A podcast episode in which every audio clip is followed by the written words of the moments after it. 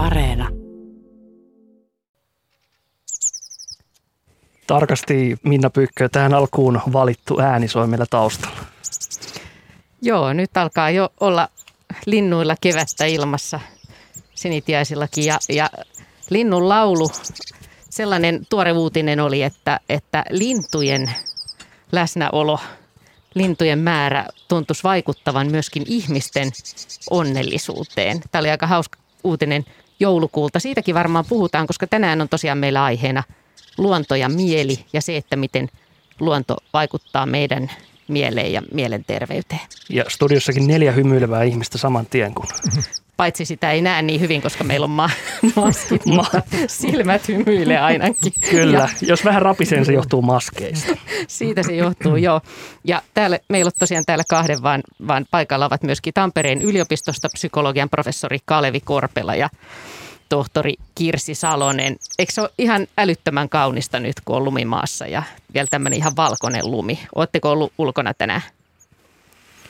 Mites kahteen, kahteen kertaan kävelyllä ja silloin kun aurinko paistoi ja kaunista on. Tuolla meren rannassa ja puistossa kävelin. Niin No mites Kirsi? Mä asun luonnon keskellä, että, että tulee käytyä aina ja oltua aina luonnossa, oli sää mikä tahansa, mutta, mutta tota, navettatöiden lisäksi on ollut hiihtämässä tänään ja avannossa. Sellaisia luontokokemuksia.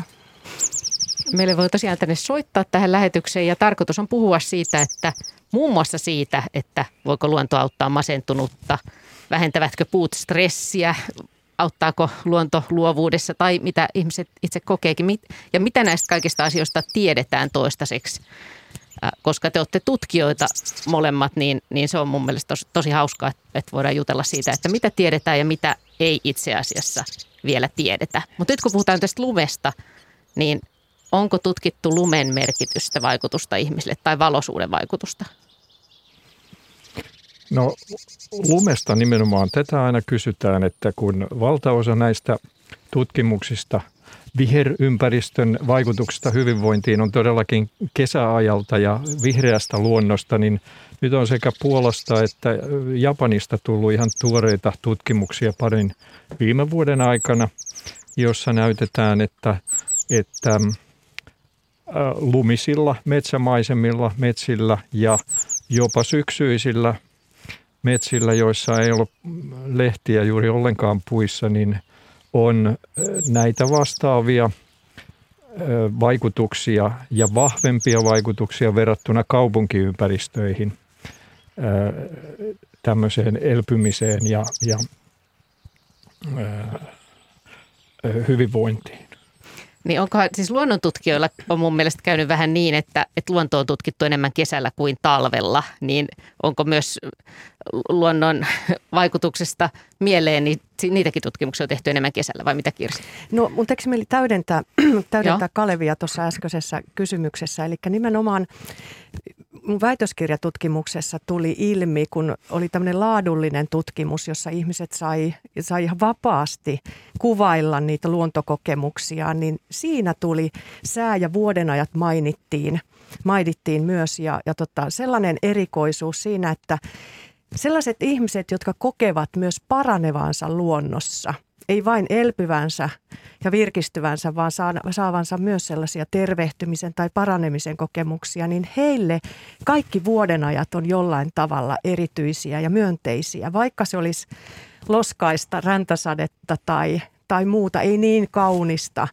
kaunista luontoa, niin, niin tota, ja pimeälläkin, pimeänkin vuoden aikaan niin kokevat sellaisia myönteisiä, myönteisiä tunnelmia. Ja toisaalta sitten sellaiset henkilöt, jotka myönteisten kokemusten tunteiden lisäksi saa semmoisia kielteisiä koettuja vaikutuksia, niin he taas raportoivat sitä, että, että tämmöinen niin kuin pimeä vuoden aika, marraskuiset kelit, niin räntäkelit voi olla hyvin ahdistavia ja, ja tota, ikäviä. Harmi, että meillä ei ole verenpainemittaria tässä. Voitaisiin Mhm. testata, että miten tämä vaikuttaa. Kun puhutaan näistä asioista ja kuunnellaan vaikka nitiaista, niin onko sillä vaikutusta? Kyllähän tästä on ollut tutkimuksia, että siinä on suora korrelaatio meidän verenpaineeseen luonnon äänillä. Ylipäätään mennään mettään, heti Ei. laskee. eikö niin, että luonnon terveysvaikutukset ja, ja luonnon vaikutukset meidän mielenterveyteen ja mieleen, niin tota, tämä tutkimus on nyt aika kovassa vauhdissa, vai mitä? Erittäin kovassa. Mä oon tätä nyt seurannut 35 vuotta ikään kuin tätä aluetta ja, ja viimeisen 5-10 vuoden aikana tosiaan monia eri tieteenaloja todella monipuolisesti tutkitaan tätä. Sitten tämä on tietysti näissä Euroopan unionin vaikkapa ohjelmissa monien maiden kaupunkisuunnitteluagendoissa ja tällaisissa kyllä mukana. Tämä mun mielestä, ja sä oot Kalvi Korpela itse asiassa 80-luvulla jo alkanut pohdiskella tämän tyyppisiä kysymyksiä, eikö niin? No juu, 85 vuodesta lähtien voisi Eli sanoa. pioneeri tässä. Tämä on mun, mun mielestä tosi hauska kuulla nyt, että mitä kaikkea tiedetään toistaiseksi, mutta meille voi soittaa ja kertoa hienoja tarinoita. Voi myös kertoa, että inhoaa luontoa ja, ja mm. luonnossa on kauheita tai, tai semmoisia kokemuksia, kun näin on käynyt. Eli kaikenlaiset mieleen, nimenomaan niin kuin mielenterveyteen, psykologiaan liittyvät luontokokemukset, niin olisi tänään, on tänään aiheena. Ja meillä puhelinnumero, se on vanha tuttu, eli 02 03 17600. Siihen saatte soittaa pari tuntia. Meillä peliaikaa lähestulkoon jäljellä.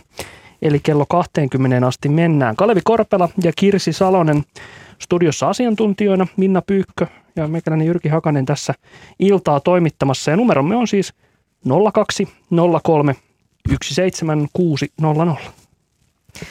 Näin on. Ja tota, mm, no lähdetäänkö liikkeelle vaikka semmoisesta lainauksesta, jonka mä löysin, jonka mä löydän kohta täältä papereistani. Nimittäin Tuve Jansson on jossakin sanonut, että tota, jos hän jotakin, että miten hän kuvaili sitä, että jos hän tota, että kun hän talven jälkeen menee omaan saareen – ja, ja tota, laittaa öljylamppuun valon ja istuu ja sitten kuuntelee merta, niin se on, se on niin kuin yksi sykähdyttävimpiä kokemuksia. Ja sitten hän jotenkin muisteli, tämä oli semmoisessa kirjassa 60-luvulla, missä hän sanoi, että jos hän jotakin jollekin ystävälleen toivoo, niin hän toivoo omaassa, toivoo sellaista saarta, johon ei ole mitään osoitetta.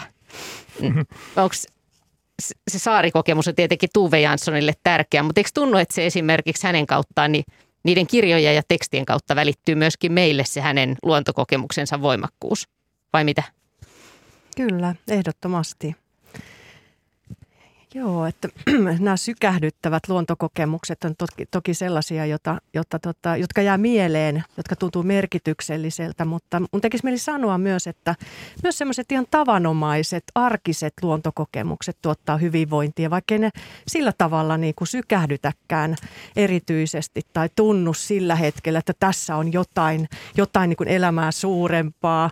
Että meidän ei itse asiassa tarvitse aina hakeakaan sellaista, että ne sellaiset ihan arkipäiväiset tällaiset niin kuin siihen arkeen ja elämään, elämään niin kuin kuuluvat kokemukset siitä, että kuljetaankin työpaikalle siitä, siitä lähipuiston poikki esimerkiksi. Ajatukset voi olla jossain muuallakin, niin niilläkin näyttäisi olevan kuitenkin niin kuin vaikutusta ja, ja tota, hyvinvointiin ja elpymiseen erityisesti palautumiseen. Että, et sitten toki on mahdollisuuksia, luonnossa on niin paljon myös niin kuin mahdollisuuksia saada tietyllä tavalla, mieli sanoa, myös enemmän ja, ja hoitaa esimerkiksi mieltä myös, myös niin kuin luontoelementtien kautta. Sellaista teen myös niin kuin psykoterapeuttina niin kuin asiakastyössä. Tuota, ja, ja. Niin, tällainen tässä oli myös kiinnostavaa, että siinä puhuttiin kuulemisesta. Eli ne luontokokemuksethan on vaikka tutkimuksessa ehkä visuaalista näköhavainto vallitsee, mutta, mutta sehän on tällaista moniaistista kokemista vahvasti luonnossa. Joo, Äänet, me... tuntoaisti ja tällaiset asiat on, liike on, on aika tärkeää. Jos mä voin täydentää vielä tuohon tai lisätä, lisätä, juuri tämä moniaistisuus näyttäisi olevan yhteydessä ainakin väitöskirjatutkimuksen mukaan, niin, niin tota, nimenomaan tällaiseen mindfulness-tyyppiseen kokemukseen, hyväksyvän läsnäoloon, jossa ei välttämättä tarvikkaan tehdä tämmöisiä varsinaisia mindfulness-harjoituksia, kuten kiinnittää huomioon hengitykseen tai niin poispäin, vaan nimenomaan tämmöisessä moniaistis, moniaistisessa luontokokemuksessa mieli tuleekin läsnä olevaksi ikään kuin luonnostaan tähän hetkeen, joka on siis toisin sanoen aivan kuin mindfulness-harjoitus. Ensimmäinen soittajamme on Sari Riihimäeltä. Terve. Terve, terve. Millaisella kysymyksellä tai havainnoilla haluat lähetyksemme osallistua? Ehkä havaintoja enemmänkin voisin tässä jakaa. Oikeastaan tuossa kuuntelin äsken ratin takana, olen tässä matkalla kotiin parhaillaan, että ne ei todella tarvi olla semmoisia mielettömiä, sykähdyttäviä, ne voi olla ihan arjessa kohdattavia kokemuksia. Ja ainakin itse niin kuin jaan sen ihan, ihan kirjaimellisesti, että asun hyvinkin, voi sanoa, että, että metsän laidassa on koti ja ja tuota, joka päivä se on niin kuin siinä läsnä ja sitä voi ammentaa välillä vähän niin kuin isommalla kädellä ja välillä vähän pienemmällä kädellä. Ja tuota, samaten myös se, että, että tota, voi tehdä ihan tietoisesti just vaikka keskittymällä vähän niihin kehotuntemuksiin, kun lähtee vaikka metsään pitkälle kävelylle sinne ihan, ihan tuota, polkemattomille poluille menemään, mutta sitten myös havainto tietenkin on se, että se tapahtuu myös ihan luonnosta, että kun sä vaan menet sinne ja olet siellä luonnosta, niin yhtäkkiä se sun koko keho ja mieli laskeutuu ihan, ihan erilaiseen moodiin. Oletko tuota huomannut tämän vähitellen vai oletko, oletko niin tiennyt tämän aina, että näin käy? Mä olen mä olen varmaan tiennyt sen aina, että mä oon sillä onnekas, että mä oon saanut myöskin mun lapsuuteni elää ihan tosiaan metsän laidassa ja äh, ollut, ollut sellainen hirveän äh, liikkuvainen siellä metsässä, erityisesti mun isän kanssa niin kuin ihan lapsesta lähtien käyty paljon sienimetsässä ja ja tuota, samaten mun isoisä oli sellainen, hän tykkäsi kalasta ja liikkua luonnosta, että se on ollut sellainen jaettu kokemus ihan sieltä lähtien. Ja tuota, siirtynyt nyt sitten myös omille lapsille, mutta äh, olen asunut ihan niin kuin isossa niin sanotusti isolla kirkolla tuossa varhaisempia niin kuin opiskelu- ja työvuosia, mutta kyllä semmoinen niin kuin palo sinne luonnon lähelle on aina ollut, että sitten muun muassa kun omaa kotia perustin, niin kyllä se ihan tietoisena valintana perustettiin haja-asutusalueelle sinne luonnon lähelle. No entäs sitten kaikki vuoden ajat, Onks, onko tämä talvi ihana? Tämä on siis itse asiassa mun suosikki ollut aina. Mä oon ehkä sillä jotenkin, jotenkin poikkeuksellinen sit siinä suhteessa, että mä oon ehdottomasti eniten tykännyt aina talvesta, niin kuin, että kesä on ihana ja sillä on paikkansa ja kevään valo on ihan mahtavaa, mieltä räjäyttävää ja herättää niin kuin tavallaan meidät siihen uuteen kasvuun ja kaikkeen semmoiseen, mutta jollain tavalla siis talvi tällaisena, mitä se tällä hetkellä meille on niin kuin annettu, niin se on kyllä mun mielestä melkein parasta, mitä tiedän. Tiedän, että tota, just ihan pieni hetki sitten piipahdin tuolla ihan, ihan pohjoisessa. Siellä on semmoinen pienen pieni erämökki siellä Inarin perukoilla ja jotenkin siellä muun muassa ihmettelin joskus kello kaksi yöllä, kun kävelin siellä ihan luonnon valossa, kun tavallaan ei ollut mitään muuta valaisua kuin semmoinen tota, puolikas kuu siinä vaiheessa ja ei tarvittu otsalampua, että se hanki valaisi ja siellä oli jotenkin ihmeellistä. Ja samankaltaista koen ihan niin kuin joka ilta. Mulla on eläimiä, mun perheeseen kuuluu muun muassa tämmöinen ihanan meditatiivinen 20-vuotias Suomen hevonen, että ilta päättyy joka päivä siihen, että hänelle annetaan iltaheinät sinne aika myöhään, että yö on semmoinen mukavan, mukavan lyhyt hänelle ja tota, niin se on yksi semmoinen mieletön niin kuin hetki joka ikisessä arkipäivässä, että oot siinä, kello on suunnilleen 11 illalla ja kuuluu semmoinen rauhallinen heinän rouskutus ja samaan aikaan ihan hiljainen luonto siinä ympärillä. Mm. Heinän rouskutus kuuluu siihen, Kalevi. kyllä, kyllä. O- onko muodostunut siihen lähimetsään jotakin erityisiä mielireittejä tai paikkoja? Joo, kyllä ihan, ihan selkeästi. On semmoisia tiettyjä kohtia siellä, niin kuin, mitkä puhuttelee. Että se on sijainniltaan sillä tavalla voi sanoa, että aika jylhät, vähän tämmöiset niin kuin nuuksiomaiset, ehkä jopa osittain jylhemmät maisemat. Siellä Kytäjän kartanon isoja metsiä kuljeskellaan. Niin kyllä mä jotenkin tykkään tosi paljon just sillä, että on semmoinen oikein vahva, vahva kuusikko ja sitten se saattaa yhtäkkiä tulla semmoinen kallio rotko tavallaan vastaan siellä jostain. Niin semmoiset jotenkin on puhuttelevia, puhuttelevia mutta sitten toisaalta myös semmoiset ihanat niityt on ihania.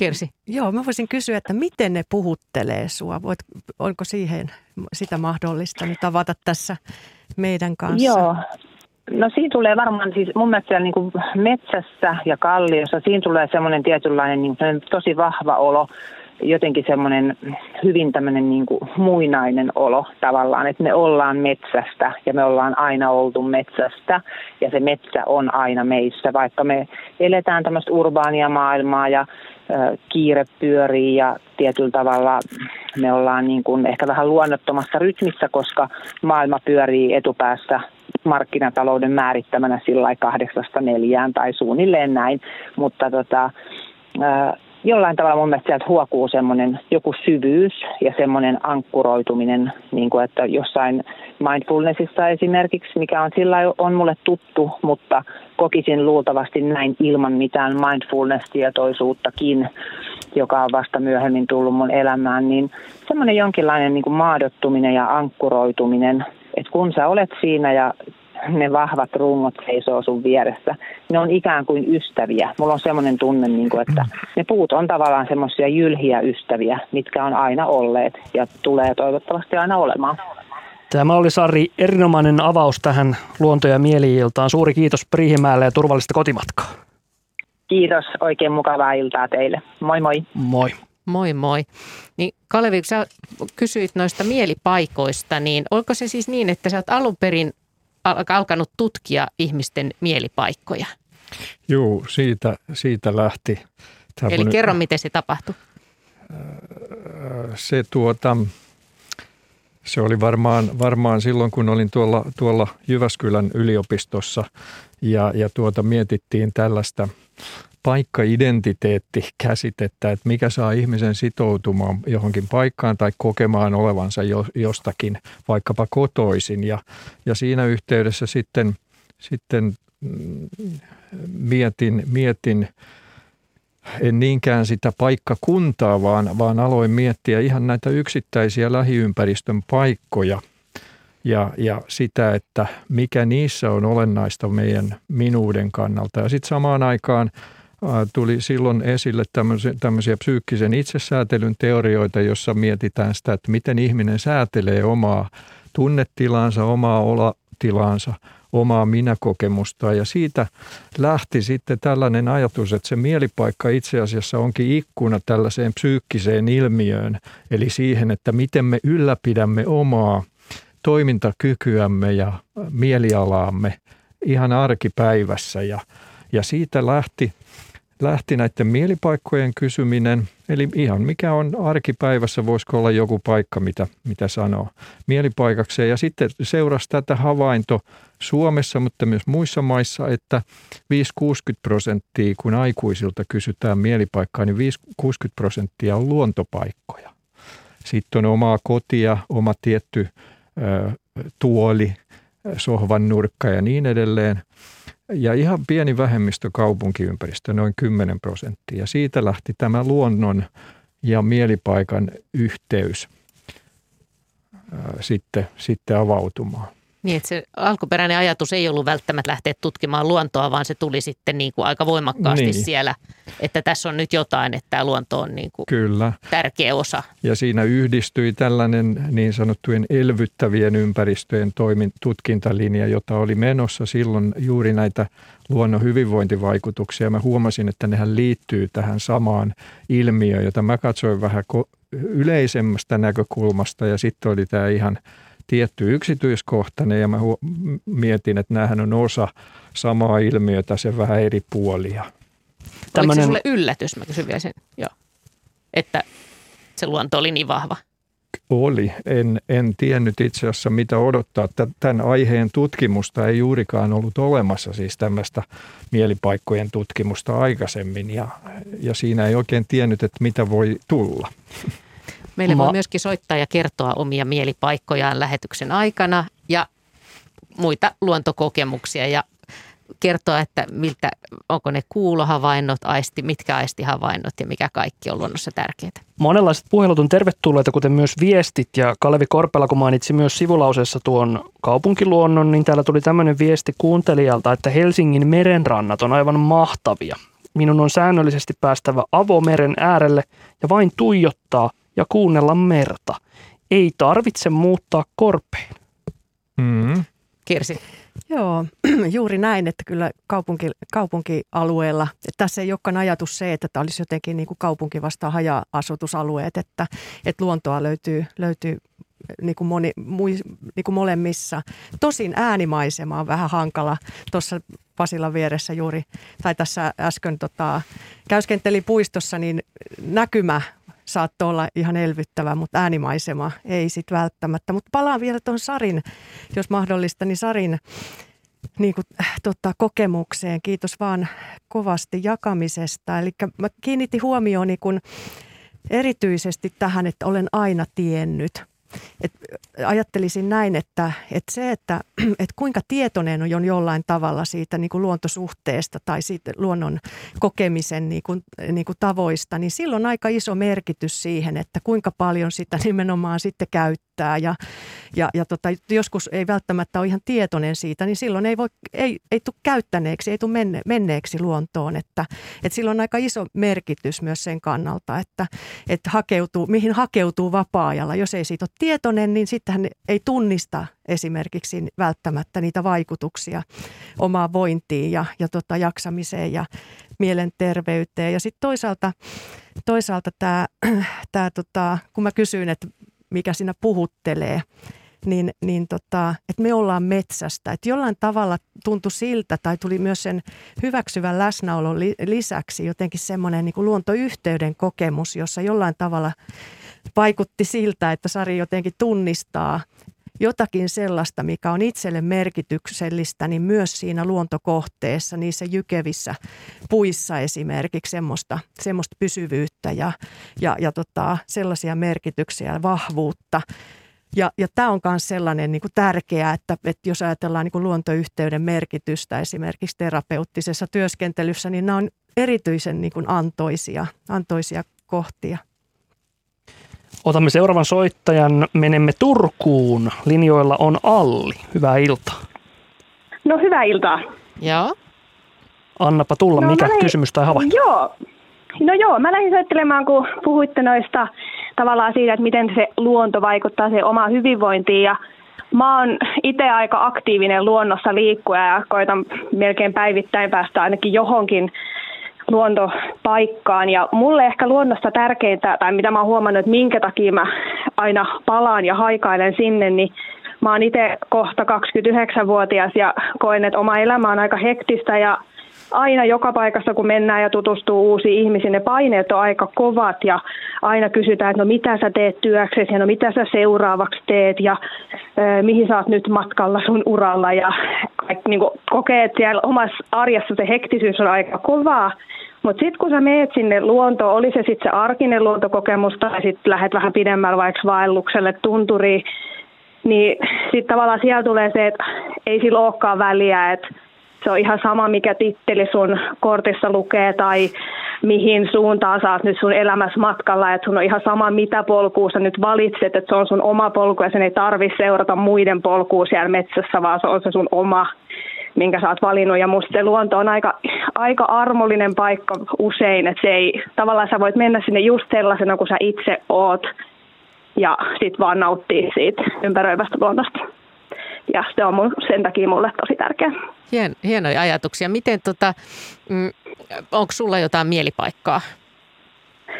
No mulla on aika monta mielipaikkaa ja kyllä munkin kaikki mielipaikat liittyy luontoon. Mun ehkä ensisijainen semmoinen tosi läheinen luontokohde tai lämmin lempipaikka on Itä-Suomesta Kesälahdella Puruveden rannalla, missä mä oon viettänyt monta kesää sekä mun perheen kanssa ja isovanhempien kanssa, että se on edelleen semmoinen rakas paikka, mihin toivoisin, että pääsisin vähän useammin.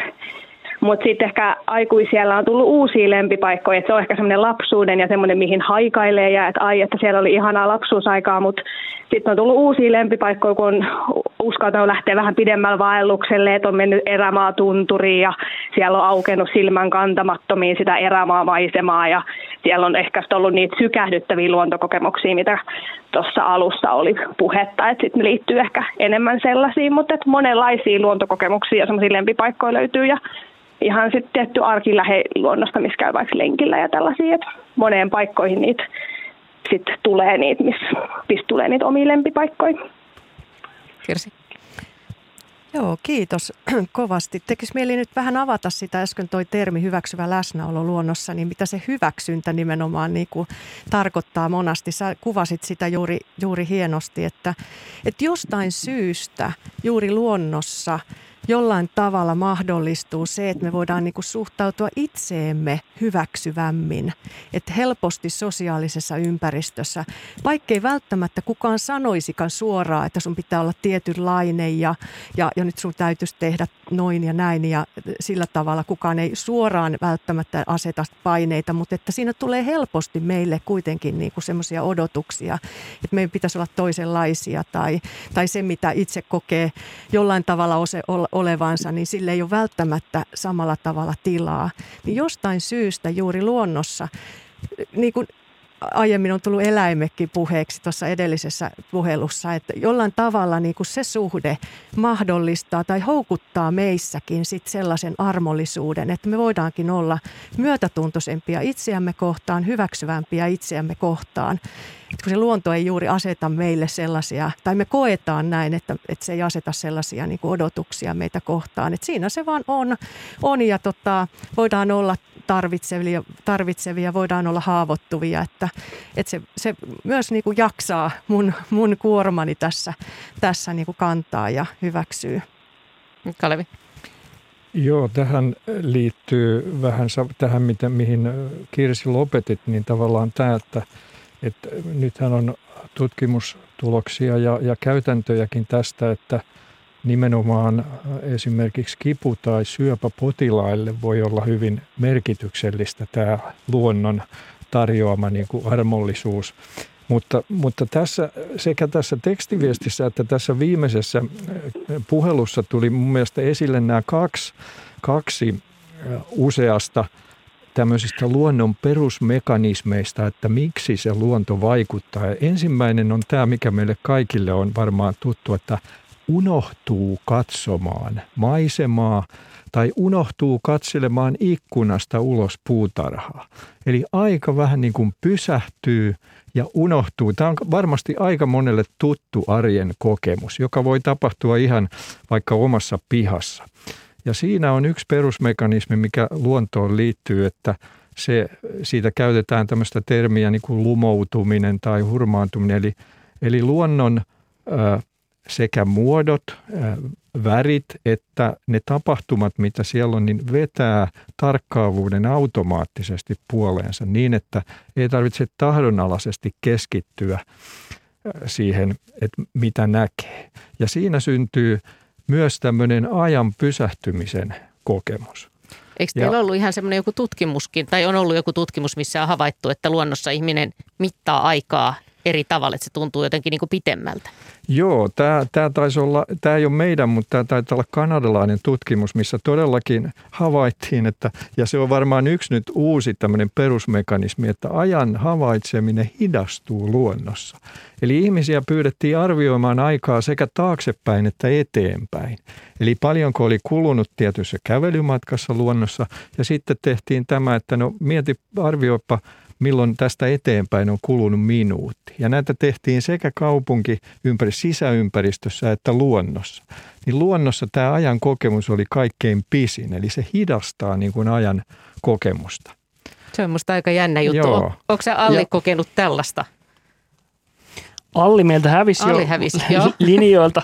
Sen sijaan voitaisiin ottaa seuraava kuuntelijaviesti. Jos mä voisin sanoa ihan nopeasti, jotta kuulijoille tulisi semmoinen niin kokonaisvaltainen käsitys näistä niin kuin eri termeistä, niin tekisi mieli tä- sillä tavalla lisätä, että juuri mitä Kalevi äsken niin kuin tästä lumoutumisesta ja, ja moniaistisessa ympäristössä, niin se on juuri se mekanismi, joka edeltää, joka on edellä ja sitten sit mahdollistaa sitä, sitä hyväksyvää läsnäoloa juuri, juuri, että se jollain tavalla tuo tuo, tuo niin kuin luonnostaan meidän, meidän psyykkeen läsnäolevammaksi tähän hetkeen, jolloin on mahdollisempaa sitten niin kuin olla tietyllä tavalla itsessään, kehossa, mielessä tällä hetkellä.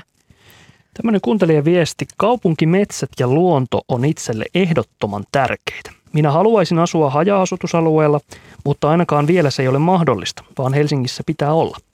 Haluaisin, että tällä luonnolla olisi pysyvyyttä myös, eikä rakkaita paikkoja ja puita uhkaisi joka puolella rakentaminen ja hakkuut. Tärkeää metsässä on rauhallinen oleminen, lintujen tarkkailu, puiden lähellä oleminen ja polkujen kulkeminen. Mielipaikkoja on vähän rauhallisemmat ja syrjäisemmät paikat, joissa on hiukan vähemmän ohikulkijoita, vaikka onkin lähimetsässä. Hyvä huomio ja tämä tietysti liittyy todella monen kaupunkilaisen huoleen siitä, että, että säilyvätkö kaupungissa nämä viheralueet. Ja, ja mäkin muistan, että on joskus ollut ihan liikuttavia. Joku semmoinen kirjoitus oli esimerkiksi aikanaan Hesarissa, että täytyykö meidän vanhojen ihmisten mennä köyttäytymään näihin puihin, että niitä, mm. ei, niitä ei kaadeta. Ja se suru niin kuin siitä, että, että täältä on hävinnyt ja, ja että, että nämä itselle rakkaat paikat ja rakkaat kohdat niin, niin ei välttämättä säily. Mutta te olette tutkinut Kalevi esimerkiksi sitä, myöskin sitä lähiluonnon merkitystä vai molemmatkin? No, mun teki mieli vaan kommentoida tuohon suruun, suruun, että toisaalta se on niin kuin, vaikka se on niin kuin ympäristöhuoli, mutta ilman muuta se kertoo siitä, että siitä luonnosta, siitä kohteesta on tullut merkityksellinen ja se on se kolikon toinen puoli, että sen tärkeys, tärkeys silloin, kun varsinkin kun on tiedossa mahdollisesti, että se hakataan tai siihen rakennetaan, että, että, että vaikka se on niin kuin kipeää, mutta että toisaalta se on ihan tärkeää kuitenkin, mm. että meillä on mahdollisuus kiintyä. Ja mun tekisi mieli sanoa henkilökohtainen eh, henkilökohtaisesta elämästäni, että sen takia mä oon juuri muuttanut maalle ja pyrkin ostamaan ympärillä olevia metsiä ihan sen takia, että, että mulla on ollut niin kova, kova paikka itselläni se, se menetys, että, että mä haluan taata sillä tavalla, että ne met, lähimetsät säilyy. Mutta niin kuin tässä viestissä just oli, niin sitten vielä kaupungissa – on esimerkiksi vaikka lapset tai vanhukset tai ihmiset, jotka ei todellakaan pääse kaupungista liikkumaan, niin mm. erityisesti heille tietenkin on, niin kuin se on todella tärkeää, että se luonto on siinä lähellä. Vai onko, onko näin oikeasti siis tutkittusti? Kyllä. Ky- kyllä, ja, ja se on se muutama sata metriä, joka on se ensimmäinen vyöhyke, johon, johon pitäisi päästä, päästä melko nopeasti kävelemään. Ja tämähän on nyt onneksi kyllä aika vahvasti esillä niin kuin vaikkapa EUn tasolla, että kaupunkisuunnittelussa nämä viheralueiden terveysvaikutukset pitää ottaa, siihen on niin kuin suuntausta ja tätä aihetta pidetään vahvasti esille, että nämä terveysvaikutukset tulee ottaa huomioon. Ja tänään nyt tuli juuri tämä taloustieteen raportti, jossa jossa esitetään, että bio, siis luonnon monimuotoisuus pitäisi ottaa mukaan tähän, tähän taloudenpitoa ja arvon laskentaa. Ja kyllä näissä on esimerkiksi Britanniassa on ihan tämmöisiä standardeja siitä, että kuinka lähellä minkäkin kokoisia viheralueita asuinalueilla pitäisi olla. Suomessa ei vielä ole tämmöistä, meillähän on noin yleisesti aika hyvä tilanne, mutta, mutta tuota, tällaisiakin esiintyy jo eri maissa. Eli kovaa vauhtia ollaan menossa, mutta tämä on aika uutta kuitenkin tämä niin, ajattelu. No, ehkä viimeiset viisi vuotta nyt aika näkyvästi kuitenkin, ainakin näin tutkijan silmästä näyttäisi nämä asiat olevan. Meillä taitaa olla seuraava puhelu. Mä kysyn vielä, että oliko niin, että Japanissa oli tehty joku tämmöinen merkittävä tutkimus aikanaan siitä, että miten ihmisten hengissä säilymiseen tai johonkin liittyy se, että kuinka he pääsee liikkumaan, että kuinka on lähellä joku semmoinen metsä tai puisto, jossa pääsee liikkumaan. Joo, kyllä siis elinajan odotteeseen ja kuolleisuuteen on, on jo valtava määrä epidemiologista tutkimusta, joka näyttää yhteyden asuinalueen lähiympäristön, viherympäristön ja vesiympäristön määrällä ja vähäisemmällä ja tekisi mieli sanoa, että tästä on kyllä niin kuin suomalaistakin tutkimusnäyttöä. Muistelen, muistelen, että Helsingistä on tehty vastaavanlaisia. Että, ja, ja toisaalta niin kuin Jyväskylän yliopistossa tehtiin tutkimus tässä muutama vuosi sitten, jossa nimenomaan että se saavutettavuus, saavutettavuus ja että miten se on mahdollista ottaa mukaan siihen niin kuin päivittäiseen tota, elämiseen ja arkeen, niin siinä tuli nimenomaan niin kuin esille, että, että, että, tota, että mikäli se on päivittäistä tämä, tämä tota, luonnossa ulkoilu, niin se on yhteydessä parempaa työhyvinvointiin esimerkiksi. Niin se on tärkeää, että sinne Kyllä. pääsee usein. Juuri näin. Tarja Jyväskylän suunnalta on kärsivällisesti odotellut useamman minuutin puhelinlinjoilla. Kiitoksia kärsivällisyydestä Tarja ja nyt saat esittää kysymyksen. Hyvää iltaa. Itse asiassa minulla ei ollut kysymystä, vaan tässä oli tästä, että, että näitä ajatuksia ja mitä luonto merkitsee ja muuta tällaista. Niin siitä tässä ajattelin Joo, vaan kertoa, että mitä hyvin. se minulle on merkinnyt. Niin, olihan saisen näin. siis Joo. myöskin. Kyllä. Joo, kyllä. Joo, tota niin, niin, niin. No ensinnäkin niin ihan lapsuudessa on tuolla Saimalla seinallut seilannut tai perheen kanssa. Me tuli kolme perhettä samalla veneellä, isolla veneellä ja oltiin monta viikkoa.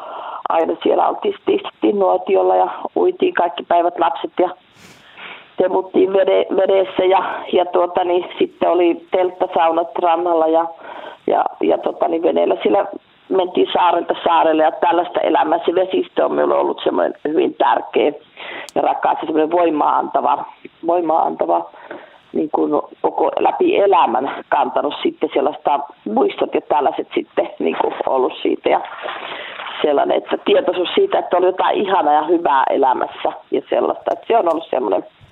Ja sitten on näkövammainen ja sitten jo Kuopio Sokeain kouluun lähti kuusivuotiaana Imatralta ja tuota, niin oli äärettömän kova ikävoima. Ja muistako, me en jaksanut olla niin kavereiden kanssa enkä kenenkään kanssa, niin me menin aina tuota, niin, jonnekin puun luokse, jonnekin. Siinä oli, se oli aika koomista, kun, trakikoomista, kun siellä oli niin kuin, koulun takana oli semmoinen pururata ja sitten siinä oli semmoinen, se oli aidattu se meidän tontti, niin se oli semmoinen verkko, rautalanka, joku semmoinen verkkoaita ja sitten siellä toisella puolella aita oli kans puita ja sitten siellä oli noita tätä, tätä kylän puliukkoja siellä sitten.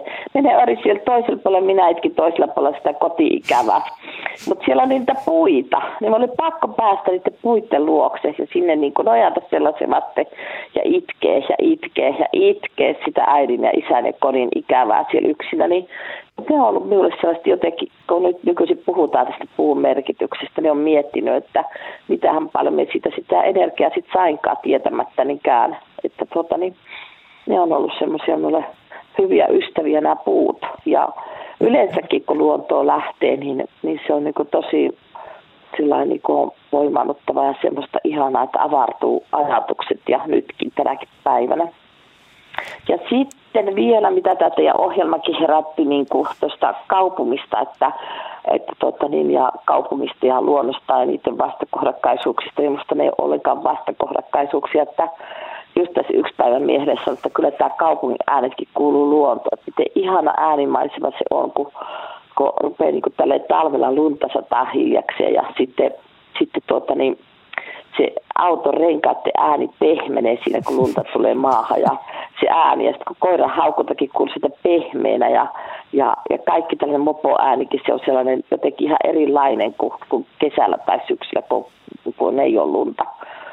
Ja, ja tota niin, se, on niinku, se kuuluu siihen luontoon, osana luontoa, se kaupunginkin äänet, ellei nyt ole sit sille, ei ole luonto ollenkaan, mutta sillä tavalla. Ja, ja tota, niin, tämmöisiä kaikkia ajatuksia tässä nyt herää. Ja sitten tämä ihan tämä, kun puhutte siellä nyt ohjelmassa on puhuttu tästä näkemisestä ja kuulemisesta ja aistien käyttämisestä, niin itse niin on näkökulmassa suuruttajia silmällisten puolesta monta kertaa, että voi kauheata, että miten köyhää teidänkin, vaikka puhutaan, että kun näkee, niin sehän on hallitsevin aisti ihmisellä, mutta kuitenkin, että että tota, miten köyhää sekin on, jos ihminen vaan katselee eikä niinku kuuntele. Et hyvin harvan ihmisen niinku, sille huomaa, että joka niinku luonnossa niinku, rauhoittuu niinku, kuuntelemaan ja haistelemaan ja, ja niinku, elämään. Se kuunteleminenkin on kahden erilaista ainakin, että kuunteleminen, että tuolla laulaa kuusi lintua ja tuolla yksi lintu vaikeni ja tätä rataa, vaan se, että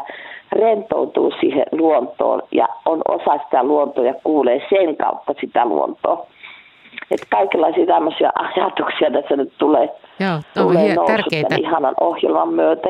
Joo, Niin. hienoja ajatuksia. Mä, Niin. tuota, Niin. mites, kun Niin. tästä mennään eteenpäin, niin minkälaisia kevätääniä esimerkiksi odotat? No, no tietenkin ne linnun laulut alkaa. Nythän ensimmäinen tämmöinen ihan alko, alkaa toi varisvaakkumaa reippaammin. Ja sitten tulee nämä talitintit ja sitten on noin, ne, sit keväällä, niin sehän on sitten ihan keväällä sitten nämä lehdet, kun tulee, puihin, kun tulee lehdet, niin, niin sitäkin me on miettinyt, että kun se on niinku aivan ihana ääni. Mä olisin melkein ihana, se lintujen laulu miulle.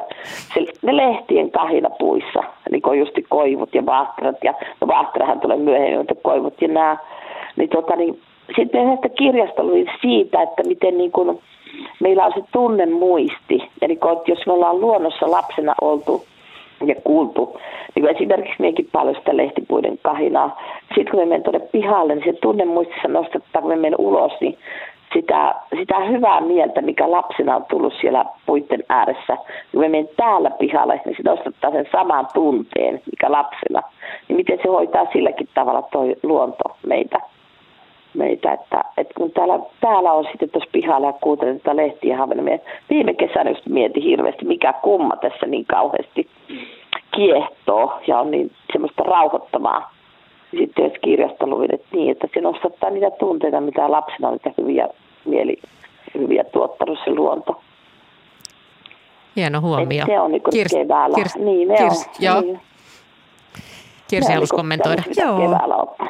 Niin. Kiitos Tarja, Tarja tarinasta. Tuota, se, mihin kiinnitin erityisesti huomiota, nyt ollaan toki puhuttu, puhuttu näiden kokemusten lisäksi, niin jotenkin peilattu niihin tutkimustuloksiin, mitä on olemassa, olemassa. mutta että yksi semmoinen niin kuin näkökulma, mikä ei ole vielä, vielä tullut niin kuin siinä määrin esille, on tämmöinen niin kuin luontoympäristön, luontoelementtien terapeuttinen niin kuin mahdollisuus. Ja jotenkin toi, mitä sä kuva, kuvasit, niin se kuulostaa juuri siltä tämmöisestä, tällaisesta, että kun mä psykoterapeuttina myös niin kuin vien ihmisiä ulos luontoon mm. ja, ja tota, luontoympäristö ja luontoelementit on mukana siinä, niin juuri tällaisia, tällaisia että toi, miten sä itkit puun puun tota, äärellä mm. siinä puun kanssa, niin, niin tota, et silloin nimenomaan niin kun siinä on mahdollista saada jotakin sellaista lohtua, tukea, niin kuin kokemus mm. siitä, että saa sitä myötätuntoa. Ei ole yksin, yksin niin kuin sillä tavalla sen Joo. oman kokemuksen kanssa. Että nämä on arvokkaita,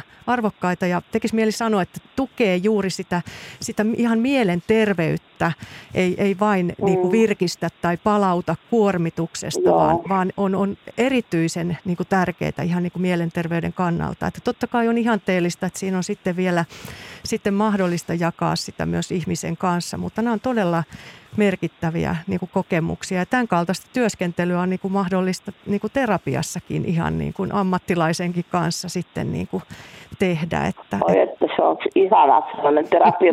terapia. Mutta sitten sekin vielä, että, että siellä luonnossa kun ei ole yksin, mutta se, se, mikä me koin, että vaikka on yksin, niin se luonto ottaa mut niin syliin, kun ei ole äitiä eikä isä eikä mitään, ei edes minkäänlaistakaan niin tukea eikä turvaa, niin on se luonto, että minkä syliin me saa mennä ja saan olla, niin kuin just tuossa oli puhetta teillä, että saa olla just se, mikä on. Että me saan mm. itkeä. Koulussa ei hoitajat eikä ketkä ottanut syli, niin me saa mennä sinne, sinne niin kuin luonnon syliin ja istua jonnekin ja itke, itke, vaikka kukaan tullut sanoa mitään niin kuin nurjaa, eikä, että älä nyt itke ja reipasti pitää olla nyt ja, ja mene kouluun sitä, tee sitä ja tätä tuota. Vaan, että siellä sai olla just se oma itsensä ja niin lohduton, niin lohduton kuin ikinä olla voi. Niinpä. Niin Lä, lämmin kiitos Tarja hienosta puhelusta. Mm. Hyvää illanjatkoa. Mm. Että on varmaan... No kiitos. Kiitos. Heippa. Joo, hienoja havaintoja. Tuolla on aika pitkä perinne Suomessa kyllä tuolla, että suomalaiset ovat menneet metsään iloineen ja suruineen, eikö mm. niin? Ja metsä on suomalaisten kirkko ollut ikään kuin näinhän sitä puhut. Tässä on varmaan taas yksi sellainen perusmekanismi, mikä liittyy siihen arjesta irtipääsemiseen, eli että se luontoympäristö ei aseta tämmöisiä vaateita tai sosia- siellä on tietysti ehkä fyysisiä vaateita, kiivetä mäki, mutta, mutta siellä tosiaan ei ole, pääsee juuri tästä sosiaalisten vaatimusten ja arjen paineista mm. irti johonkin kokonaisvaltaisesti erilaiseen ympäristöön. Niin siinä on yksi tämmöinen tärkeä mm. puoli, mm, miksi, miksi se voi vaikuttaa niin, niin myönteisesti. Aika, tässä on jo muutama soittaja maininnut lapsuuden luontokokemukset. Lapsuuden luonnolla on aika iso merkitys varmaankin meille kaikille. Myöskin niin päin, että on aika paljon ihmisiä, jotka kertoo, että ne lapsuuden marjaretket oli niin ikäviä ja hyttysiä hirveästi ja väsy ja, ja kahvit ja voileivät tuli niin myöhään, että oli valtava nälkä ja niin edelleen, että et varmasti näinkin päin.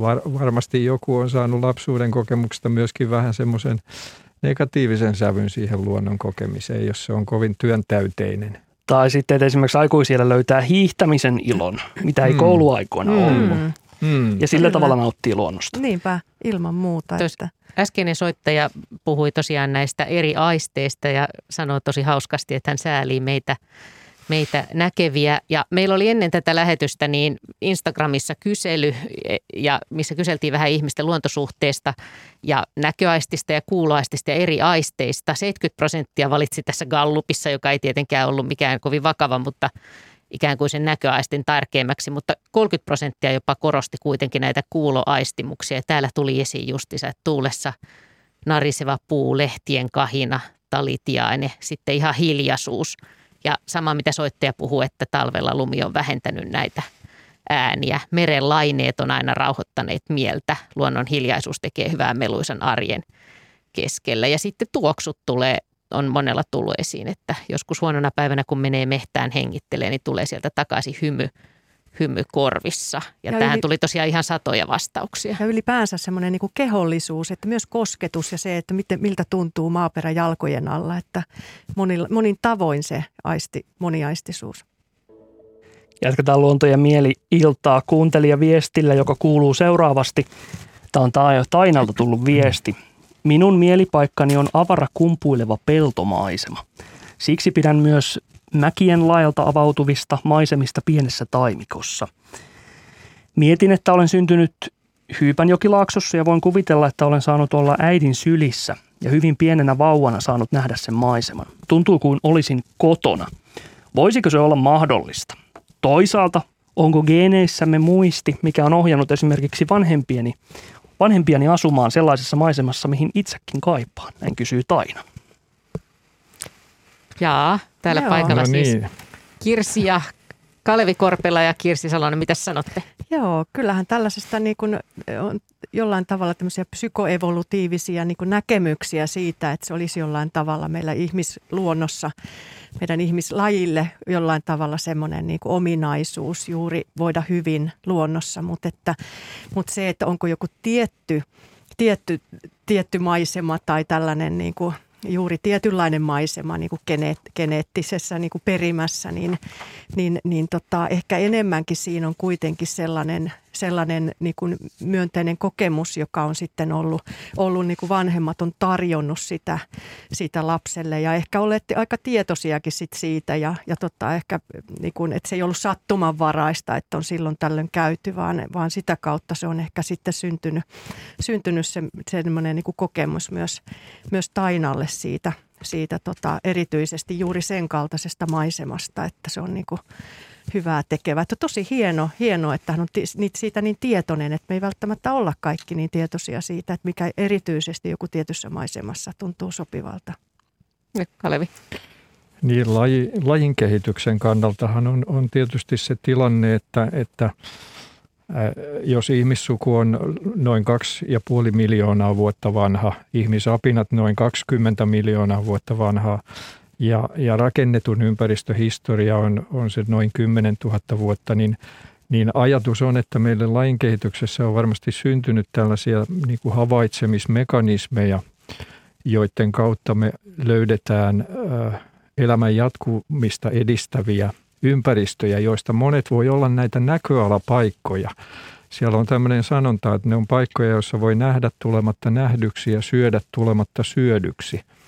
Ja, ja tässä voi olla jotakin tällaista perustaustaa.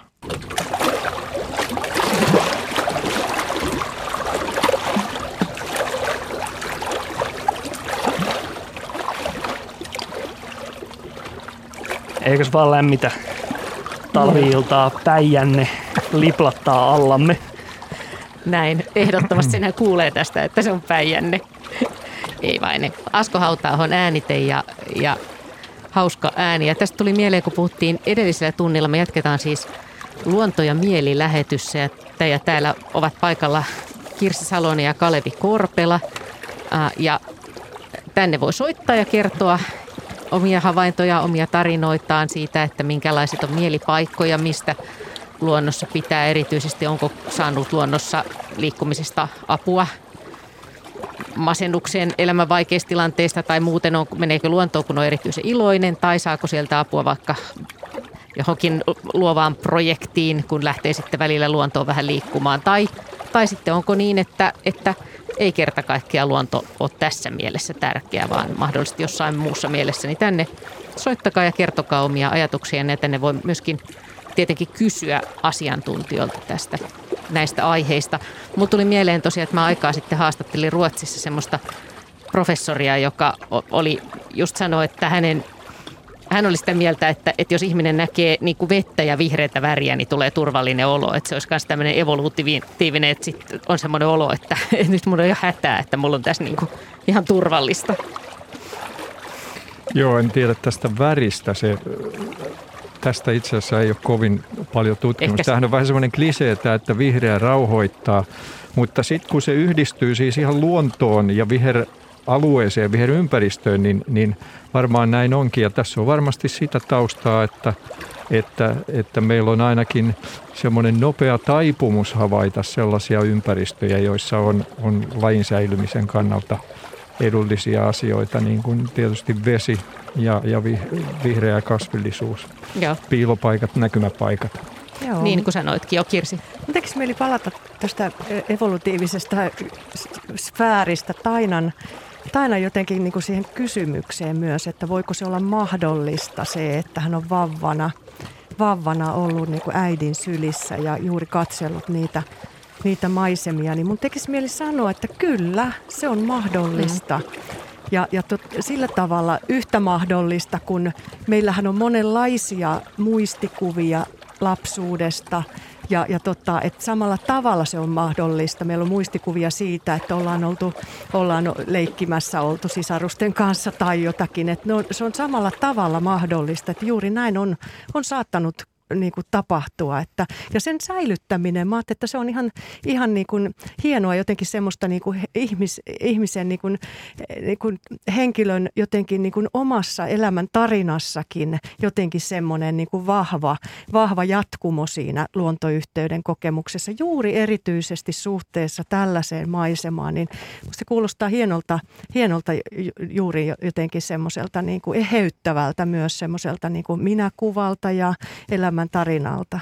Eli meille voi soittaa ja kertoa myöskin näistä lapsuuden luontokokemuksista ja ovatko ne kantaneet tai ovatko ne edelleen niitä mielenmaisemia. Tässä mä luen vielä muutaman näitä, kun Instagramissa tosiaan kysyttiin näitä tästä luontomerkityksestä tänään, niin täällä on tosi hauska. Täällä on tullut nimenomaan tämä, mitä puhuttiin edellistunneilla, että auttaa pysähtymään hetkeen, rauhoittaa – Luonnossa sekunnit, minuutit ja tunnit katoavat mielestä ja on enää vain aikaa. Lohduttaa ajatella, että joku on muuttumaton. Kotipihani kalliolla on istunut isäni, mummoni. Tietää tulleensa vanhaksi suluissa 35 vuotta, kun luonnon kauneus melkein laittaa itkemään. Tosi komeita ihan valtavasti on tullut vastauksia. Tänne voi tosiaan myös soittaa. 02 03 17600 on puhelinnumeromme. Kalvi Korpela ja Kirsi Salonen asiantuntijoina. Minna Pyykkö ja Jyrki Hakanen tämän illan toimittavat. Ja seuraava soittajamme on Jussi Heinolasta. Terve Jussi. Hallo, Jussi linjoilla? Olet suorassa lähetyksessä. Jussi on siellä viisi minuuttia odotellut, että saattaa tulla vähän yllättäen nyt, mutta linja on kyllä auki Heinolan suuntaan. Joo, kuuleeko Jussi? Jussi! Jos sen palata hetken kuluttua ehkä asiaan sitten, jos, jos yhteydessä on jotain, jotain häikkää, mutta hyvä, jos Jussi soittaa uudestaan tänne sitten. Kyllä, vielä kerkiää meillä 50 minuuttia peliaikaa jäljellä ja numeromme siis vielä kertaalleen se on 0203 17600. Tähän astihan kaikki soittajat ovat äh, kertoneet siitä, että luonto on heille tärkeää ja he ovat varmaan aika tämmöisiä luontomyönteisiä olleet, mutta eikö se ole niin, että meillä on myös tutkimusnäyttöä siitä, että vaikka ei olisi mikään erityinen luontoihminen, niin se luonto vaikuttaa silti. Eikö niin? Joo, on siis sellaisia tutkimustuloksia muun muassa, että, että – lähes tiedostamatta, eli tai että kun havaitsee, on tehty kokeita, joissa luontaa on laitettu havaitsemaan niin, kuin niin nopeasti, ettei tavallaan millisekunneissa niin, ettei tiedosta välttämättä mitä kaikkea näkee, siis tietokoneen ruudulla väläytetty kuvia, niin silti, silti on esimerkiksi sellaisia vaikutuksia, että, että tehtävä suoriutuminen keskittymistä ja työmuistia vaativissa tehtävissä paranee. Tällaisellakin ryhmällä, joka on hyvin huomaamatta vaan altistunut. Ja, ja sitten toisaalta meidän omista tutkimuksista tiedämme, että parissa sadassa millisekunnissa herää jo tällaisia tunnereaktioita erilaisia ympäristöjä kohtaan. Että, että tä, tässä on toisaalta hyvin nopeista ilmiöistä kysymys. Se on mun mielestä jotenkin jännittävää ajatella, että vaikka se niin ajattelisit, että, että mä en todellakaan millään lailla kiinnostunut luonnosta, niin silti saadaan tämmöistä näyttöä, että se silti vaikuttaa Joo. vai vihkaa. Ja mun tekisi mieli tuoda jotenkin näitä semmoisen niin arki, arjen tasolle näitä ajatuksia sillä tavalla, että meillähän on, meillä on aika monasti semmoinen taipumus juuri määritellä itsemme – joko luontoihmiseksi tai kaupunki-ihmiseksi tai meri-ihmiseksi tai niin poispäin. Ja jo joskus nämä tosiaan niin kuin siinä niin kuin häiritsee tietyllä tavalla, että no voinko mä nyt sitten, kun mä oon ajatellut, että mä oon kaupunki-ihminen, niin voinko mä sitten kuitenkin niin kuin hakeutua luontoon ja voida siellä hyvin tietämättä, lajeja, lajeja nimeltä esimerkiksi tunnistamatta, että mikä on mikäkin laji. Että nämä tämmöiset niin kuin määritelmät helposti vähän rajaa sitä ja yksi, saattaa yksipuolistaa. Et, et, haluaisin, haluaisin tässä tuoda jotenkin esille sitä, että on niin kuin tärkeää jotenkin niin kuin tunnistaa, mikä tällä hetkellä on sopiva ja antaa sen luontoelementin, vaikka se ei ole ihan samanlainen, mitä on itse ajatellut aikaisemmin, niin, niin tuota tuntua ja, ja vaikuttaa. Kyllä, myönnetään yksi luonnon sekakäyttäjä on ainakin tässä, tässä näiden studionappuloiden takana ja otetaanpa seuraava soittaja. Hän on Marketta Haukivedeltä. Terve Marketta. No hei hei, täältä Norppavesien rannalta soittelen. Mahtavaa. Minkälaisia havaintoja? Hanno, kuule, ihan ensiksi haluan sanoa, että Kirsi, aivan ihanaa, kun olen saanut tavata sinut siellä Lempäälässä. Tuli työnohjaaja opintojen vuoksi tapaamaan sinua ja osallistuin sun koulutuksiinkin. Ja, ja ne on antaneet mulle hyvin paljon lisuketta näihin jatko-opintoihin. Ja Kalevi, kiitän sinua kaikista niistä tuottavista, mitä olet tuottanut erilaista tutkimusaineistoa ja kirjoituksia eri lehtiin. Ja nämä on ollut mulle äärimmäisen tärkeitä. Mutta mä en voi niin kuin eritellä, että mikä se siellä luonnossa, kun mä oon lapsena asunut, elänyt ja aina ollut. Ja nyt mulla on semmoinen onni, että mä voin kuljettaa sitten tuonne omalle maalle rakennetulle Kotakallion luonto- ja ajatelmatopolulle erilaisia työryhmiä. Ja se on minusta huikeeta nyt tässä.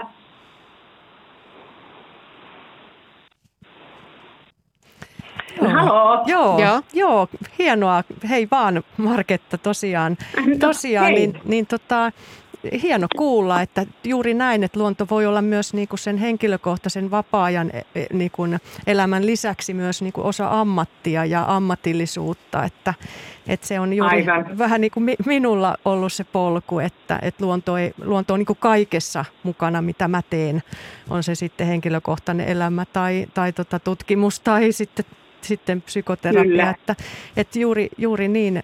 Kuulostaa hienolta, hienolta että niin, ja tuossa kun on tämä moniaistisuus tullut esille, niin äh, minusta on tosi mielenkiintoista, äh, kun jakaa esimerkiksi tämmöisille ryhmäläisille, ne nyt voi olla sitten vaikka oman perheen tai lapsenlapsia, ketä tahansa, lappusia, joissa laittaa sitten vaikka, että näkö, kuulo, tunto, haju, maku. Ja sitten kun ollaan siellä luonnossa, niin he tämän oman aistinsa kautta kerää sitä kokemusta ja sitten jakavat sitä sen reissun jälkeen. Ja, ja mä luulen, että ihan tämmöiset yksinkertaiset asiat voi olla niitä, jotka jo sitouttaa vähän sitä meidän perimässä varmasti hirmu vahvasti olevaa kuitenkin luontoyhteyttä.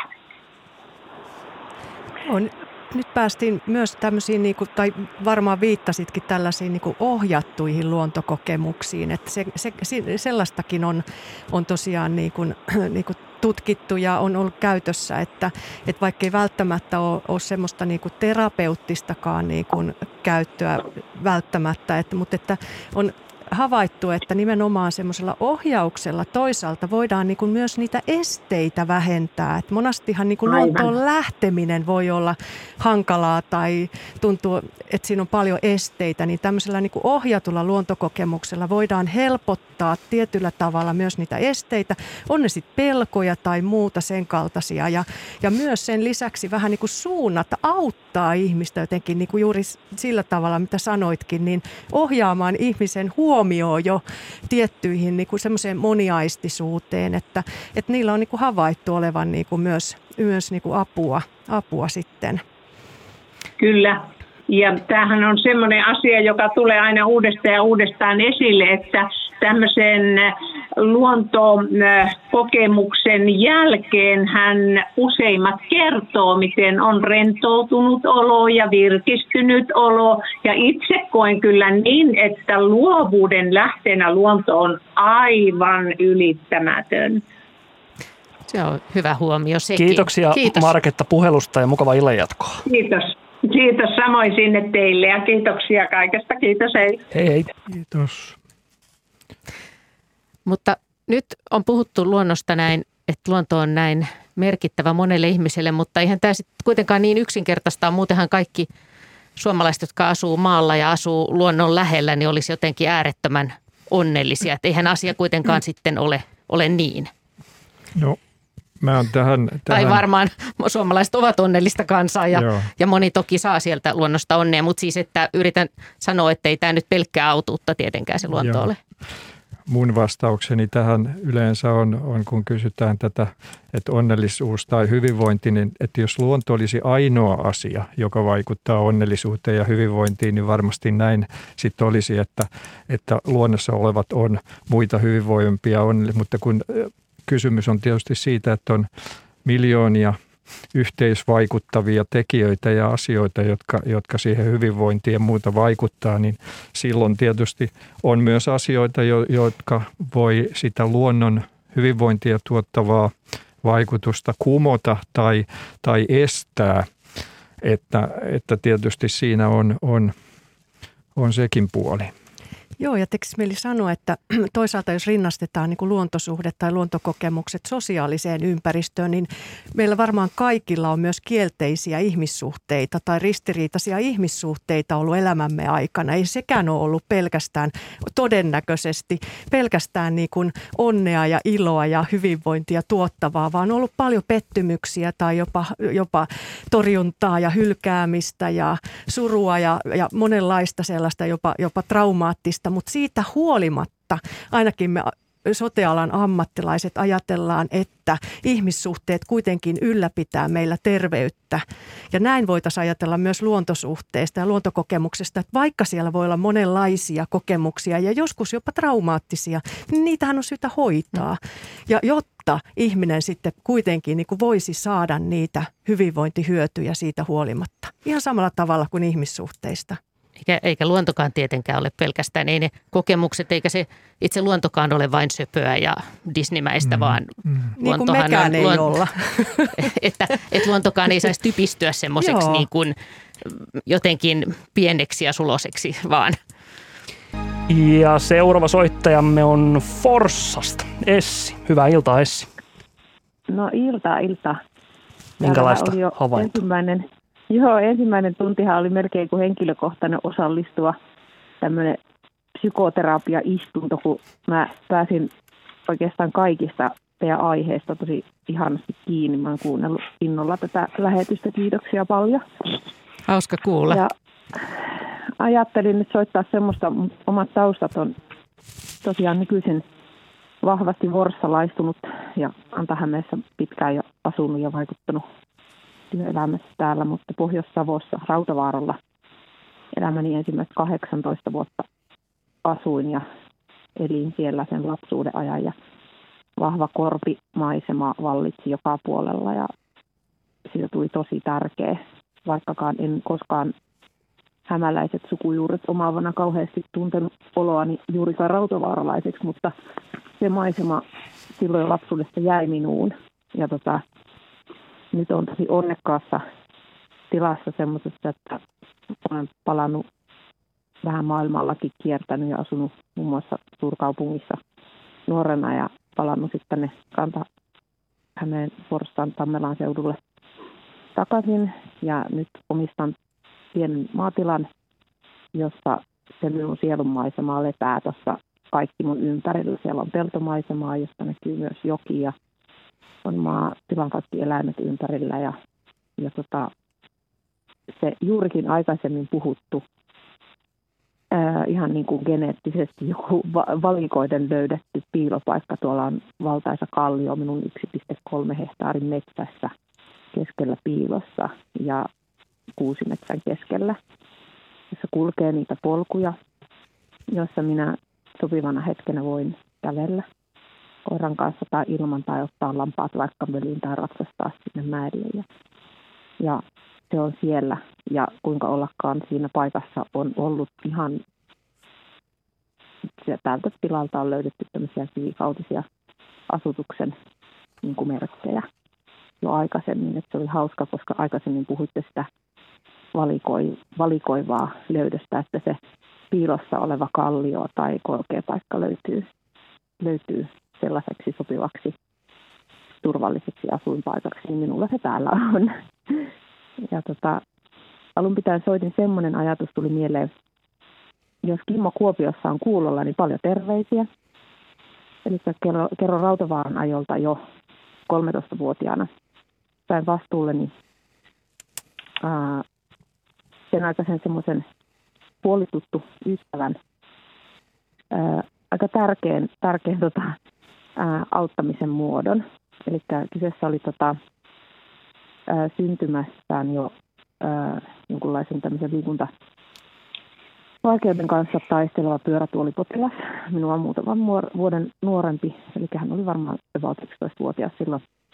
Ja minä omistin ensimmäisen hevoseni 13-vuotiaana ja olin kyllä ainoa, ainoa tota, henkilö siihen aikaan, joka pystyi ratsastuttamaan. Niin mulle annettiin vastuu, että mä sain kelakorvauksella ratsastuttaa poikaa metsässä ja mehän sitten mentiin. Ja taksikuskin kanssa me saatiin ää, tota, hänet sinne, sinne ja siinä sinne mun lämmin veriruunan selkään ja sitten me mentiin.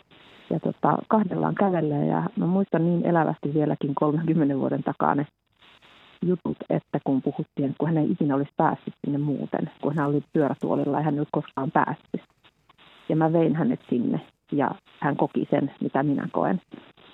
Ja, ja tota, se mahdollistaminen ja se, että tuo niitä kokemuksia, mikä kävelevä ihminen voi tehdä, ja sellainen ihminen, joka sinne itse pystyy menemään, niin ne olisi hirmu tärkeää, että niitä tulisi enemmän ja niitä jotenkin myös sitten käytettäisiin enemmän hyödyksi niin kuin tässä mentaalipuolen ja jaksamisen hoitamisessa sekä niin kuin kehitysvamman tai tämmöisen liikuntavamman kautta tai myöskin esimerkiksi mm, ikääntyvien ihmisten kanssa. Mä oon itse täysin niin kuin tämmöisellä ei-hoitoalalla, eli olen tota, tota, agraarisen puolen ihmisiä ja sitten muuten huollan ihmisiä tuon ruokapuolen kautta, niin jotenkin olisi mielenkiintoista tietää, että kuinka paljon sitä käytetään. Esimerkiksi vanhushuollosta. Ihmisiä on hyvin paljon, jotka ovat tottuneet liikkumaan metsässä, mutta kun se ikä tulee esteeksi, niin sinne ei enää jollakin tavalla enää pääse. Ja kuinka paljon sitä kaipausta sinne metsään voikaan ihmisistä olla, koska jo tämmöisellä neljäkymppisellä sen jälkeen, kun oma ää, liikuntakyky muutamaksi vuodeksi, tuossa no, noin vuodeksi meni, että mä en pystynyt kävelemään itse, niin kuinka paljon mä kärsin siinä. Kiitoksia Essi puhelusta. Kuunnellaan asiantuntijoiden vastaukset. Joo, hienoja, hienoja huomioita. Eli mitä esimerkiksi tämä ajatus tästä, että vanho, vanhojen ihmisten luontoon pääseminen?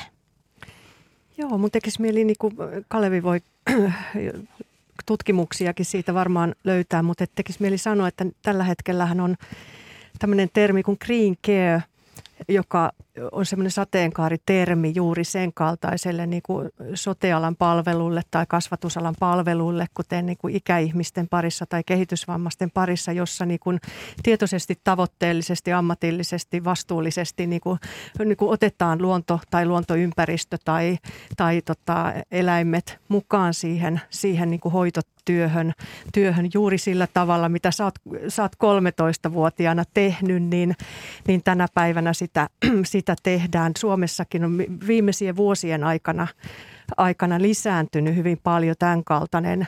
Se on toistaiseksi vielä aika paljon yksityisten niin kuin hoivan tarjoajien varassa, mutta että toivottavasti yhä enemmän myös sitten julkiselle puolelle olisi tulossa tämmöisiä mahdollisuuksia sitten kuntoutumiseen. Että, että hienoa, ihan tosi hienoa kuulla, että sä oot 13-vuotiaana hoitanut sitten 11-vuotiaasta asiakasta, että, että upea, upea tarina. Kiitos. Juuri näin ja tämä on ollut näkyvissä, että kun tämä tutkimustieto on kasaantunut ja lisääntynyt, niin viime vuosina on sitten alettu nähdä myös sitä, että sitä tuodaan sitten tänne hoidon ja, ja kuntoutuksen piiriin näitä, näitä ideoita ja tuloksia. Mm. Tärkeä, tärkeä asia. Kyllä.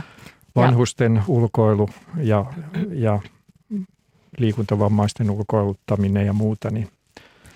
Ja siinä on vanhustenkin vaikka osalta esimerkiksi, voisin kuvitella, että ne tuoksut tuo muistoja ja muistisairaalle esimerkiksi tärkeä Kyllä. näkee vuoden ajat ja, ja tulee semmoista niin kuin toivoa ja, ja kokee niitä aistimuksia. Kyllä vaikka Nimenomaan. sadetta tai auringonpaistetta Kyllä. ja semmoisia asioita. Että... Näitähän on ulkomailla on muun muassa tämmöisiä dementia-puutarhoja näissä kuntoutuslaitoksissa.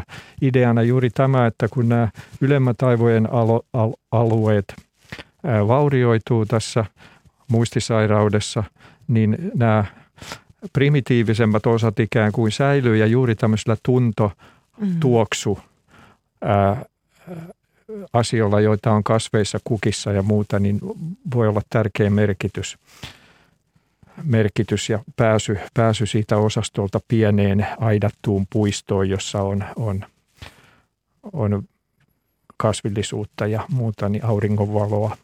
Ja niin kuin jos on vaikka tärkeää. just liikunta, vammainen tai pyörätuolissa tai, tai just vanhuksena ei pääse sillä lailla liikkumaan, niin, niin Suomen luonnossa on tämä upeeta, että, että sä kuitenkin niin kuin oot ikään kuin me ollaan matkalla koko ajan, kun vuoden ajat vaihtuu, niin että voi esimerkiksi seurata vaikka kasvin kasvamista ja kukan mm. kehittymistä ja siementen leviämistä, että siinä tekis, mielessä on niin kuin tavallaan... mieli lisätä, että niitä on Suomessakin tämän kaltaisia paikkoja, että siihen ei, ei vain puutarha, vaan saatetaan tuoda jotain kanoja tai juuri lampaita tai sen kaltaisia, jotka, jotka myös niin kuin sitten sen eläimen koskettelu ja tuoksut ja tämän kaltaiset sitten niin kuin palauttaa toisaalta niitä, niitä muistojakin mieleen, että Meillä oli Jussi aikaisemmin linjoilla tipuit siinä vaiheessa Joo, pois, mutta nyt, nyt kuuluu terve. Hyvää iltaa. Niin tuota, minä haluan ensinnäkin kiittää kun siitä alkupuheenvuorosta, mikä tämä rouva puhui, että minä olen tietysti ollut metsässä jo 70 vuotta ja, ja tämmöinen hieno alustus oli tähän keskusteluun. Että, mutta Joo. minä niin kuin nopeasti nyt, että kun me suomalaiset ollaan niin kuin metsässä ikään kuin oltu aikaisemmin, niin minä heti esitän tämän kysymyksen, ettei se unohdu. Niin, tuota, niin kun nyt kaupungistutaan, mm-hmm. niin meidän metsä. Jotkut ihmiset ei uskalla mennä sinne ja poistoakaan ja siis ja yleis globaalisti niin, niin se on pelottava paikka, kun siellä voi olla märköjä ja t- niin kuin just tämä sanoi tämä aikaisempi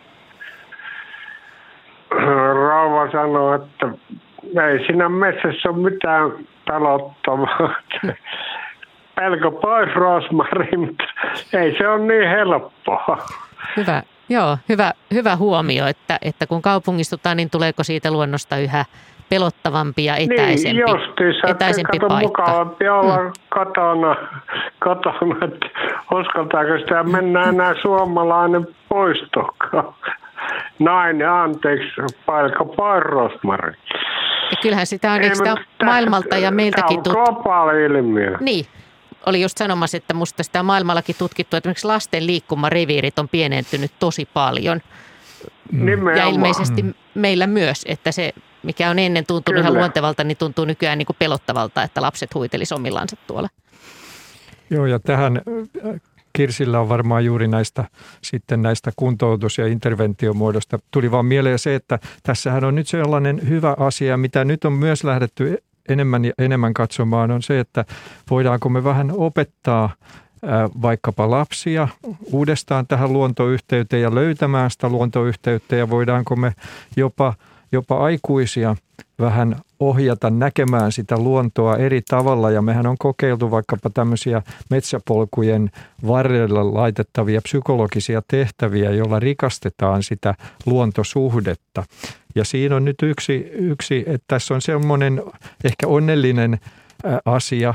Ja sitten tutkitaan myöskin näitä jopa tämmöiset virtuaaliympäristöt, varsinkin niillä, joilla on mahdollisuutta mennä luontoon, niin se voisi olla hyvä, mutta siinä on myös ajateltu sitä, että niiden kautta voidaan synnyttää tätä oikeaa aitoa luontoyhteyttä ehkä jossakin määrin, määrin.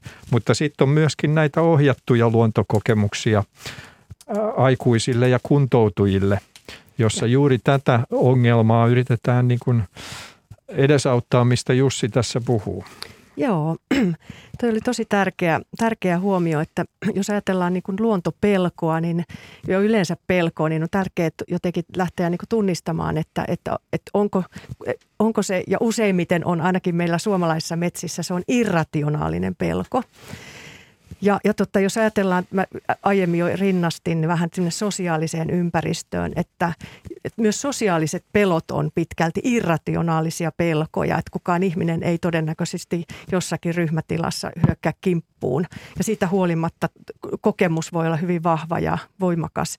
Ja, ja näitä on syytä kuitenkin, niin kuin ne ei ole esteitä, me ollaan havaittu jo aiemmissa tutkimuksessa, että näitä tällaisia esteitä voidaan nimenomaan sillä ohjauksella ja, ja, ja tota sellaisella niin kuin helpottaa. Ja sitten toisaalta myös tunnistaa, että, että niitä ei voi sivuuttaakaan sillä tavalla, että, että ei me jätetä ihmi, niin kuin se semmoinen karaisumeininki ei myöskään tässä luonto, luonto niin kuin aiheessa ole semmoinen sopiva, että aivan kuin me sanottaisiin ihmiselle sosiaalisten pelo, pelkojenkin kanssa, että sen kun menet vaan sinne, että ei siellä kukaan sun kimppuus käy, niin se ei ole se oikea suhtautuminen. Että silloin tarvii sitä tukea ja, ja ohjausta ja ehkä ryhmän tai ohjaajan, ohjaajan niin kanssakulkijuutta siinä, että ei tarvitse esimerkiksi mennä yksin, yksin sinne metsään, että se säilyy kuitenkin turvallisena ja sitä kautta niin rakentaa sitä nimenomaan mahdollisimman turvallisesti sitä, sitä kokemusta.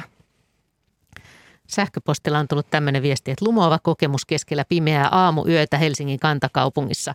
Sade ropisee roskisten kansille sulattaen edellispäivän lumen. En saa unta ja silloin sen kuulen. Niin tutun ja kaivatun taianomaisen soiton avaan ikkunan, mustarastas.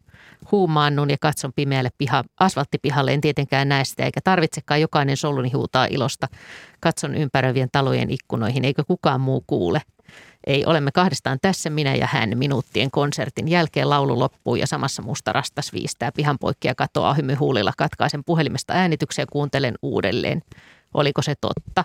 Herään pitkästä aikaa hyvin nukutun yön jälkeen iloisena hymyhuulilla. Tätä tarvitsee raskaan vuoden jälkeen. Pieni lintu, iso ilo, merkki toivosta ja valosta kaiken pimeyden keskellä. Tämä oli Riitta, oli lähettänyt tätä sähköpostia. Tämä on varmaan aika monen ihmisen kokemus keväällä, kun linnut alkaa laulaa ja etenkin tietysti tänä koronakeväänä nyt. Eli tämä toivo, toivo liittyy myös näihin luontokokemuksiin, vai Joo. mitä?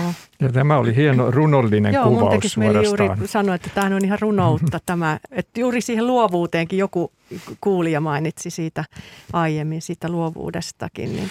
Ja t- tässä on tietysti yksi asia, mikä tässä luonnon kokemissa näkyy, on tämä, tämä vuoden aikojen vaihtelu. Siis, että siellä näkee tätä pysyvyyttä ja muutosta, elämän ja kuoleman vaihtelua ja muuta. Ja, ja tietysti kevään heräämiseen äänineen ja muineen, niin liittyy myös tämmöinen toivon, toivon kokemus varmasti monilla.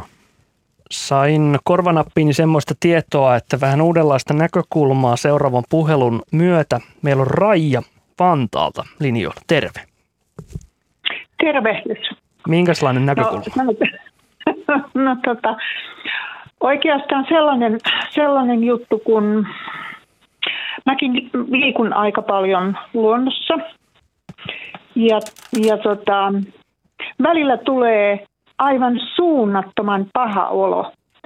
Ja se tulee yleensä silloin, kun törmää tällaiseen tuoreeseen hakkuuaukeaan, jossa niin kuin näkee sen totaalisen tuhon, minkä se metsä on kokenut, varsinkin jos aikaisemmin se on tuttu paikka ja siinä on ollut hieno metsä, niin sitten, sitten se kokemus, mikä tulee siitä, kun se metsä on kadotettu, niin se tuottaa ihan fyysistä pahaa oloa, sekä henkistä että fyysistä, mutta siitä tulee niin semmoinen ahdistava tunne sisälle. Ja toisaalta sitten taas, miten ihanalla tavalla voitelee vanha metsä tai hyvin monenlaiset erilaiset maisemat sitten sielua, kun, kun on jotain tällaista joutunut kokemaan. Ja, ja mä ymmärrän oikein hyvin sen, sen ahdistuksen, mitä ihmiset kokee, kun sanotaan nyt vaikkapa kaupungissakin ilmoitetaan sitten, nykyään sentään jo saatetaan ilmoittaa etukäteen, nyt kaadetaan puut sieltä. Ja, ja tota noin, niin siitä tulee valtava vastustus. Mutta, mutta kyllähän tämä esimerkiksi pääkaupunkiseudun yletön lainausmerkeissä luonnonhoito, niin sehän on tehnyt esimerkiksi sen, että vaikkapa jossain Pohjois-Haakassa, missä on kaadettu puita ja missä tahansa, missä niin kuin pistetään pusikot matalaksi, jotta näkyvyys on parempi ja ihmiset ei piilottele pusikoissa ja ei tarvitse pelätä, niin eipä tarvitse kuulla lintujen lauluakaan. Kiitoksia Raija. Tämmöinen samankaltainen viesti tuli myös Joensuun pohjoispuolelta Kontiolahdelta. Kuuntelija kirjoittaa, että en jaksa ymmärtää, miksi kaikki kuntakeskuksiin liittyvät maisemat olivat, pane sitten kulttuuri, näköala tai perinnemaisemia pitää uhrata tonttimaaksi. Maisemien vetovoimaisuus myyntivalttina kunnissa kyllä näytetään ymmärtävän, mutta ei ymmärretä sitä, kuinka paljon asukkaat voivat saada mielenrauhaa maisemista niitä katsellessa tai siellä kulkiessa. Tärkeä huomio ja ton, varmasti näitä kokemuksia tunnistamme mekin ja, ja, ja just se kysymys, että kun ne, monet näistä arvoista on ikään kuin rahallisesti vaikeita mitata, niin se on tietenkin tässä se yksi ongelma, Kirsi. No, tämä on se dilemma, tämä on semmoinen ambivalenttinen dil- dilemma, joka on niin kuin kaikessa meidän yhteiskunnassa. On se sitten niin kuin ilmastonmuutoksen hillitseminen tai, tai tota, luonnon monimuotoisuuden niin kuin toisaalta arvostaminen, jossa sitten kuitenkin tämä talous talous ja, ja tota, tämmöiset niin tehokkuuden arvot valitettavasti näyttää kuitenkin edelleen vievän voiton. voiton. että se on todella surullista ja se on, se on ikävää ja, ja, tota, ja se tuottaa juuri tällaisia niin kuin henkilökohtaisia ja, ja tota, ei pelkästään yksittäisille henkilöille, poikkeuksellisille henkilöille, vaan hyvin niin kuin laajastikin surua. Ja se kertoo siitä, että se luontoyhteys on, on niin kuin ollut mahdollista, se on, se on syntynyt siihen tiettyyn metsään, se on tullut merkitykselliseksi. Ja jos ajatellaan, että luontoyhteys tarkoittaa sitä, että tuntuu, että minä ikään kuin olen myös tuossa metsässä, niin se on ihan sama sitten vähän niin kuin kädet katkaista tai jotakin hyvin niin kuin itselle henkilökohtaista niin kuin läheistä niin kuin tuhotaan, niin, niin se suru ja ahdistus ja järkytys on sen kaltainen, että kyllä tuossa niin tehdään että toi on niin todella sellainen seikka, mitä ei ole varsinaisesti ymmärretty. Että jos ajatellaan niin muita menetyksiä, mitä ihmisellä on, yhtä rankkoja voi olla oman terveyden menettäminen tai parisuhteen tai elämänkumppanin menettäminen, niin meillä on yhteiskunnassa ihan eri tavalla mahdollisuuksia sanallistaa niitä käsitellä. Meillä on heti joku kriisiryhmä, heti joku sopeutumisvalmennuskurssi tarjolla, mutta ei tämän kaltaisiin kokemuksiin. Me jäädään he, niin, kuin niin yksin näiden kanssa sitten näiden kokemukseen ja se on todella valitettavaa. Mutta kun mä sanoin äsken, että ei ole, on rahallisesti esimerkiksi vaikeaa tai näille taloudellista arvoa, niin siinä mielessä esimerkiksi yhä lisääntyvä tutkimushan voi olla jonkinlainen, jonkinlainen apukeino myöskin siihen, että kun on ikään kuin ihan konkreettista dataa niin kuin esittää. On Kyllä. ja tämähän on nyt sitten taloustieteessä on etenemässä myöskin tämä, että, että voidaan niin kuin asettaa myöskin rahallisia arvoja näille, näille vaikkapa hyvinvointivaikutuksille. Ihan tässä mielessä, että se ehkä saa päättäjiä niin kuin ymmärtämään näitä asioita paremmin. Tässä oli esimerkki, jossa nyt selvästi nähdään, että kuinka kuinka vahvasti tämä on hyvinvointi- ja terveyskysymys, ei pelkästään tämmöinen maku tai esteettinen kokemusasia, vaan, vaan kun, kun ympäristöt siirtyy osaksi ihmisen sääte, psyykkistä säätelyjärjestelmää, syntyy tämä luontoyhteys ja kokemus yhteydestä siihen, niin ollaan ihan ihmisen terveyden ylläpitämisen ytimessä. Ja, ja tuota, silloin tällaisten esimerkiksi paikan menettäminen – niin on tämmöinen vastaava menettäminen, voi olla kuin vaikka ihmissuhteen menettäminen, ja vaatii henkilöltä uuden henkisen energian ja miettimisen, miten saa sitten tasapainonsa syntymään ja pidettyä yllä ja, ja tuota, jotakin korvaavaa, mm. korvaavaa asiaa tähän. Että, mutta, mutta tällaisille asioille osataan kyllä nykyään jo taloustieteessä laskea myöskin rahallisia arvoja. Että siinä mielessä tämä on äh, tavallaan hyvä, että, että tämäkin puoli tulee tässä mukaan. Kiitoksia Raija puhelusta ja hyvästä keskustelun avauksesta. Kiitoksia. Illan jatkoja, moi. Te olette myös molemmat olleet mukana tutkimuksessa, jossa huomioitiin nyt tämä poikkeava korona-aika, eikö niin? Ja, ja tämähän vaikuttaa siltä, että korona on saanut suomalaiset lähtemään luontoon. Ainakin siis tiedetään, että ihmiset menee kansallispuistoihin ja, ja liikkuu luonnossa paljon enemmän. Mutta minkälainen tämä teidän tutkimus oli? Joo, nämä, nämä käyttäjätilastothan osoittaa tämän hyvin vahvasti ja, ja äh, vahvemmin kuin tämä meidän, meidän kysely. Eli meillähän oli tosiaan tässä korona-aikaan lähtien maaliskuun 27. päivä suunnilleen niin toukokuun loppuun tämmöinen nettikysely, johon vastasi 714 suomalaista, jossa kysyttiin tätä, tätä arkea ja ulkoilua tämän korona pandemian aikana ja 16.3. Suomi meni kiinni, eli siinä oli, oli se maalis-huhtikuu oli, oli sitten hyvin vahvasti tätä koronarajoitettua aikaa. Niin sen verran Kirsi, Kirsi voi jatkaa, mutta että tässä kyselyssä niin 74 prosenttia vastaajista kertoo, että luontoliikunta on lisääntynyt tämän koronapandemian aikana. Ja tämä sama noin 70 prosenttia arvioi, että nimenomaan koronaan liittyvä huoli ja ahdistus on vähentynyt mm. tämän luonnossa liikkumisen takia. Ja keskeistä oli tämä rauhoittuminen, rentoutuminen, tilaa hengittää ja olla luonnon parantava vaikutus, niin liittyy tähän huoleen. Aika vaikuttavia nyt Joo. tämmöisessä poikkeusajassa. Kyllä. Sitten on vielä, jos saan jatkaa, Jatka. pari haus, hyvää esimerkkiä, oli siis se, että kolmasosa kertoi, että he on nyt liikkunut tämän pandemian aikana nimenomaan uusilla, heille mm. aiemmin tuntemattomilla luontoalueilla.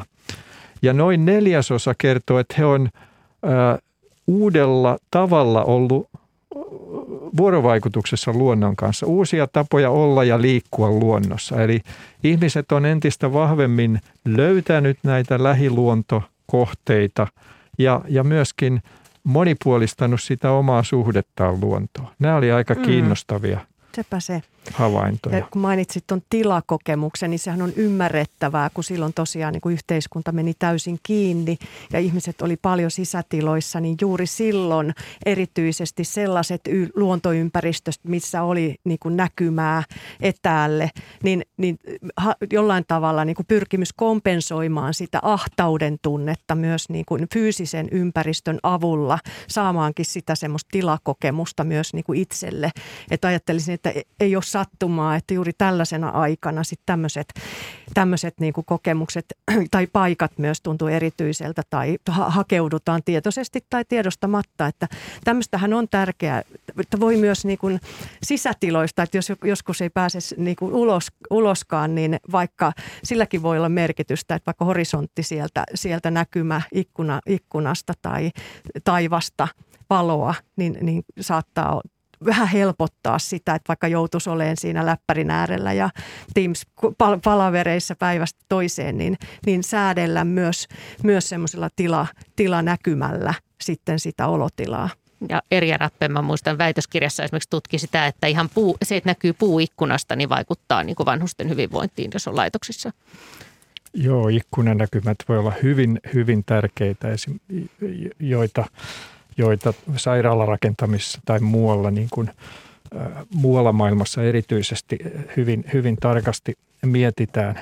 Sen verran vaan tuli vielä ihan vertailun vuoksi tähän, tässä meidän kyselyssä, että kun me kysyttiin monia muitakin toimintoja, että onko ne lisääntynyt vai vähentynyt tämän aikana, niin jossakin määrin ei niin paljon kuin tämä luonnossa liikkuminen, niin someaktiivisuus, puhelu, lukeminen ja TVn katselu lisääntyivät jonkin verran, ei niin paljon kuin tämä luontoliikunta, joka oli se eniten lisääntynyt, mutta sitten ää, autoilu tai alkoholin tai päihteiden käyttö hyvin harva kertoo, että tällaiset olisi lisääntynyt. Aa, fiksuja suomalaisia.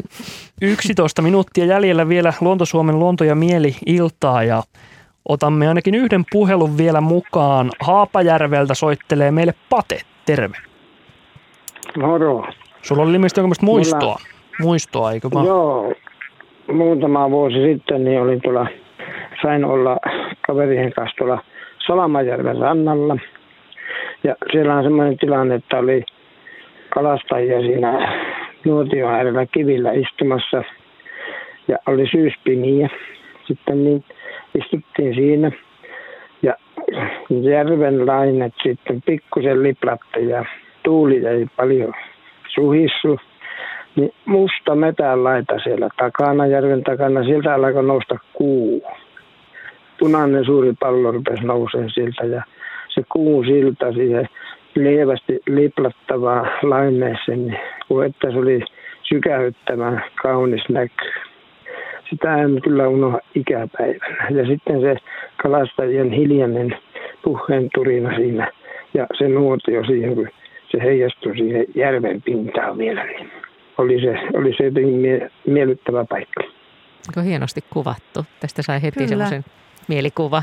Mm. Joo, tosi hieno hieno, mutta eikö meillä sillä kommentoida, että jos ajatellaan, että näin sykähdyttäviä, ihan toisaalta kuitenkin niin kuin täällä lähellä, lähellä meitä tällaisia niin kuin paikkoja, ympäristöjä. Ja sitten, että tässä on tullut esi, esille myös semmoinen niin aiemmin jotenkin, että, että tota, toisaalta me ollaan tämmöistä metsäkansaa ja toisaalta me, meillä suomalaisilla on kuitenkin tämmöinen, tämmöinen niin kuin taipumus tai ollaan ollaan jo pitkään tota, luontoa arvostettu, mutta sitten toisaalta on kuitenkin nähtävissä sitäkin, että luonto voi olla liikaa vähän niin kuin itsestäänselvyys ja, ja tota, sitten hakeudutaan helposti niin kuin lomamatkallekin tosi kauaksi jotenkin eksoottisiin ympäristöihin, kun meillä on näin, näin tota sykähdyttäviä niin kuin ainutkertaisia niin kuin kokemuksen mahdollisuuksia lähelläkin, että tosi hieno, hieno niin kuin kuvaus. Kiitos. Näitä kuunnellessa ei tietysti ihmettele, että tämmöisiä luonnonuskontoja on ja mm. on, on syntynyt. Niin täm, tällaisistahan kokemuksista ne osin kumpuaa. Ja toisaalta ihmiset kokee myös semmoisia pyhyyden kokemuksia, voi, voi kokea, niin kuin, että sellaisia tunnelmia jotenkin nousee. Me ollaan tässä lähetyksessä puhuttu näistä mieli paikoista, niin onko tämä nyt Pate sulle semmoinen mahdollinen mieli, lempimais, lempipaikka? Aina, aina menen sinne kypäähän, se on tuolla jonkun 5-60 kilometriä tuolla. Ja se on semmoinen paikka, että sinne ihmisasumuksia likellä. Semmoinen retkeilypaikka, mutta rauhallinen hyvä paikka ja iso kirkasvetinen järvi ihmiselle. Kiitos, kiitos Pate, että jaoit tämän kokemuksen kanssamme ja illanjatkoja Haapajärvelle. Kiitos, kiitos. Tota, kun on puhuttu tästä ihmisten mielen miten luonto vaikuttaa meidän mieleen, niin, niin sitten jos ajatellaan tämmöisiä mielenterveyskysymyksiä, niin onko siis niin, että masennuksen, luonnonvaikutuksesta masennukseen on eniten tutkimustietoa? Joo, varmasti jos, jos mietitään näitä ää, mielenterveyden häiriöitä, niin masennus ja ahdistuneisuus on sellaisia, joita on, on eniten näissä suurissa väestötutkimuksissa eli epidemiologisissa tutkimuksissa, mutta myös kokeellisesti tutkittu. Että se, on, se on selvästi, selvästi se eniten tutkittu ja, ja se yleinen, yleinen tulos kyllä on, että, että mitä enemmän esimerkiksi asuinalueen ympäristössä on viheralueita, niin, niin sitä vähemmän sillä alueella noin väestötasolla esiintyy masennusta ja ahdistushäiriöitä. Ja tässä on, tästä on nyt sekä tällaista niin kuin kaksostutkimuksia, jossa voidaan – pois sulkea esimerkiksi tämmöisiä geneettisiä tai aiemman kasvuympäristön vaikutuksia. Ja sitten myöskin tällaisia pitkiä 18 vuoden esimerkiksi seurantatutkimuksia, jossa on katsottu samoja ihmisiä, kun he on muuttanut erityyppisille alueille. Ja nimenomaan tätä koettua mielenterveyttä ja koettua terveyttä seurattu, niin, niin tällainen, tällainen näyttö on ja sen takia mekin on sitten esimerkiksi täällä Suomessakin kokeiltu ja Tampereella niin, niin myöskin sitten masennuksen kuntoutuksessa näitä luontolähtöisiä toimintatapoja. Joo, Joo, juuri näin, että, että se mitä Kalevi tuossa aluksi puhui, että näistä epidemiologisista tutkimuksista, niin ne on juuri semmoisia omaehtoisia luontokokemuksia. Sitten taas toisaalta niin kuin psykoterapeuttina kuulee tosi paljon niin kuin masentuneiden ihmisten kokemuksia siitä, että, että jos on varsin niin kuin vaikea se masennuksen taso, niin silloin ei välttämättä että mieli oikein pystyy niin kuin tarttumaan siihen, että jokukin saattanut kuvata sitä, että on mennyt pitki, pitkiä aikoja, että ei huomaa edes mikä vuoden aika on. Että vaikka se olisi siinä tarjolla, niin ei jos, mieli on jotenkin niin sulkeutunut ja, ja se kuormitus siellä mielen sisällä on niin suuri, että se ja su, sillä tavalla, että ei ole niin tarttumapintaa sille. Ja siinä vaiheessa, jos joku sanoo, että ei kun meet vaan sit sinne itseksesi kuule, meet vaan sinne, kyllä sä siitä piristyt, kun lähdet vaan luontoon, niin, niin, niin se ei välttämättä siinä kohdassa ole, ole niin kuin sillä tavalla sopivaa. Että juuri siihen ehkä tarvitaan just tämmöisiä luontolähtöisiä menetelmiä, niin kuin mekin siinä, siinä tässä Kalevin mainitsemassa niin kuin tässä tutkimuksessa ollaan kehitetty, että millä tavalla myös se kanssakulkijuus siinä jollain tavalla ja se ryhmän tuki ja ohjaajan tuki voi olla siinä niin kuin auttamassa myös ja että ne on molemmat siinä, että se luonto, luonnon vaikutus ja sitten se sosiaalisen tuen vaikutus ovat molemmat siinä niin kuin mukana. Se, mä muistan jossakin vaiheessa just kun jututin Kalevi sua, niin se oli musta hauska, mikä mulle jäi mieleen siitä haastattelusta, että, että, että esimerkiksi semmoinen koe, jossa ihmisiä pyydettiin oikein vatvomaan heille niin kuin jotain asioita, niin silti se, se niin kuin vatvominen väheni, kun sä olit luonnossa liikkumassa. Aivan. Ja samat ihmiset teki tämän, tämän myös kaupunkiympäristössä ja sitä ei ää, tuota, samaa havaintoa syntynyt. Ja siis on, on jopa tällainen tutkimus, jossa mitattiin aivojen verenkiertoa niillä aivoalueilla, jotka yhdistetään yleensä tähän tämmöiseen murehtimiseen ja asioiden vatvomiseen. Ja samoilla ihmisillä niin tämä, tämä verenkierto oli vähemmän aktiivista silloin, kun he käveli luonnossa verrattuna kaupunkikävelijöille. Ja sitten myös itse raportoi vatvoneensa tai murehtineensa asioita vähemmän sen kävelyn siellä lopussa. Että niin kuin Kirsi tosiaan sanoi, niin, niin riippuen tietenkin kokonaistilanteesta, niin, niin miten ihminen pystyy sitten saamaan itseään liikkeelle ja saamaan sinne luontoon ja omasta taustastaan riippuen. Ja kanssa kulkijaa todennäköisesti siinä vaiheessa myös, me tarvitaan myös toisia ihmisiä ja tukea ja lohtua. Otetaanko parit tämmöiset vähän runollisemmat kuuntelijaviestit luonnon merkityksestä vielä tähän ohjelman loppupuolelle? Täällä kuuntelija aloittaa sanalla luonto. Tarvitsen ja kaipaan sitä voidakseni hyvin, saadakseni perspektiiviä arjessa, kulkeakseni sen avulla oman itseni ytimeen, löytääkseni sen avulla tasapainon, ehjän, kauniin, sitkeän ajan virrassa kulkevan meissä piilevän lempeän voiman ja jatkuvuuden. Äänet, tuoksut, valot ja varjot, vastakohdat. Kaikki luonnollista, erilaista, vaihtelevaa ja silti sopusoinnussa. Ja vielä toisen kuuntelijan kuvaus. Luonto on hoitanut minua, kun olen ollut hukassa itseltäni. Metsän suoja on kuin äidin kohtu, jossa olen ollut turvassa. Joen virtava vesi on auttanut päästämään irti, antaen elämän. On todella kaunis, kaunista. Yritin tässä kirjoittaa ylöskin, mutta en ehtinyt. Hienoja Meillä on muutama minuutti aikaa. Miten lämmin kiitos teille siis Kalevi Korpela ja Kirsi Salonen tästä parituntisesta. Entäs teidän omat mielipaikat? Minkälaisia ne on? No mä vastaan ensin runolla tähän loppurunoon tästä perspektiivin saamisesta, että mä oon käyttänyt tätä, sanotaan, että avaramaisema tuo mieleen avaruutta. Ja, ja kyllä mulla on aivan se koti, piha, ikkuna, näkymä ja puutarha jo ensimmäinen tämmöinen mielipaikka. Ja, ja sitten kyllä tämmöinen kallioinen näköalapaikka ö, järvelle on yksi sellainen mun mielipaikkani ja mielipaikan tyyppi, johon aikanaan vein, vein oman väitöskaronkkani ihmisetkin bussilla tuota sinne kalliolle nauttimaan viinilasilliset. Mites Kirsi? Joo, tota, mielipaikka on kyllä, meillä on maatila Vesilahdessa ja, ja tota, siellä se ympäristö. Meillä ei ole tosiaan niin kuin naapureina muuta kuin kesämökkiläisiä siellä vähän kauempana, että se on, niinku, se on semmoinen niinku yksi mielipaikka se koko, koko ympäristö siinä, että se vaihtelee vuoden ajan mukaan. Mun reitit sitten, niinku, nyt, nyt tietysti kun on luunta joka paikassa, niin reitit on vähän erilaisia kuin sitten sulanmaan aikana, niin, niin tota, hakeuden ehkä sitten, sitten tota, tota veden äärelle enemmän, että nyt pellot ja vedet näyttää samalta, niin, niin tota, se vähän... Se Ei tiedä, kumman äärellä niin, on. Se, se on jotenkin yhdenmukaisempaa, että sitten ne on vähän erilaisia, mutta että, että tota, joo. Kiitos, kiitos näistä tarinoista ja kiitos tästä illasta ja lämmin kiitos kaikille näistä hienoista puheluista ja viesteistä. Ja jatkoa varmaan seuraa tälle ohjelmalle. Sen verran valtavasti tuli tähän tekstejä ja juttuja.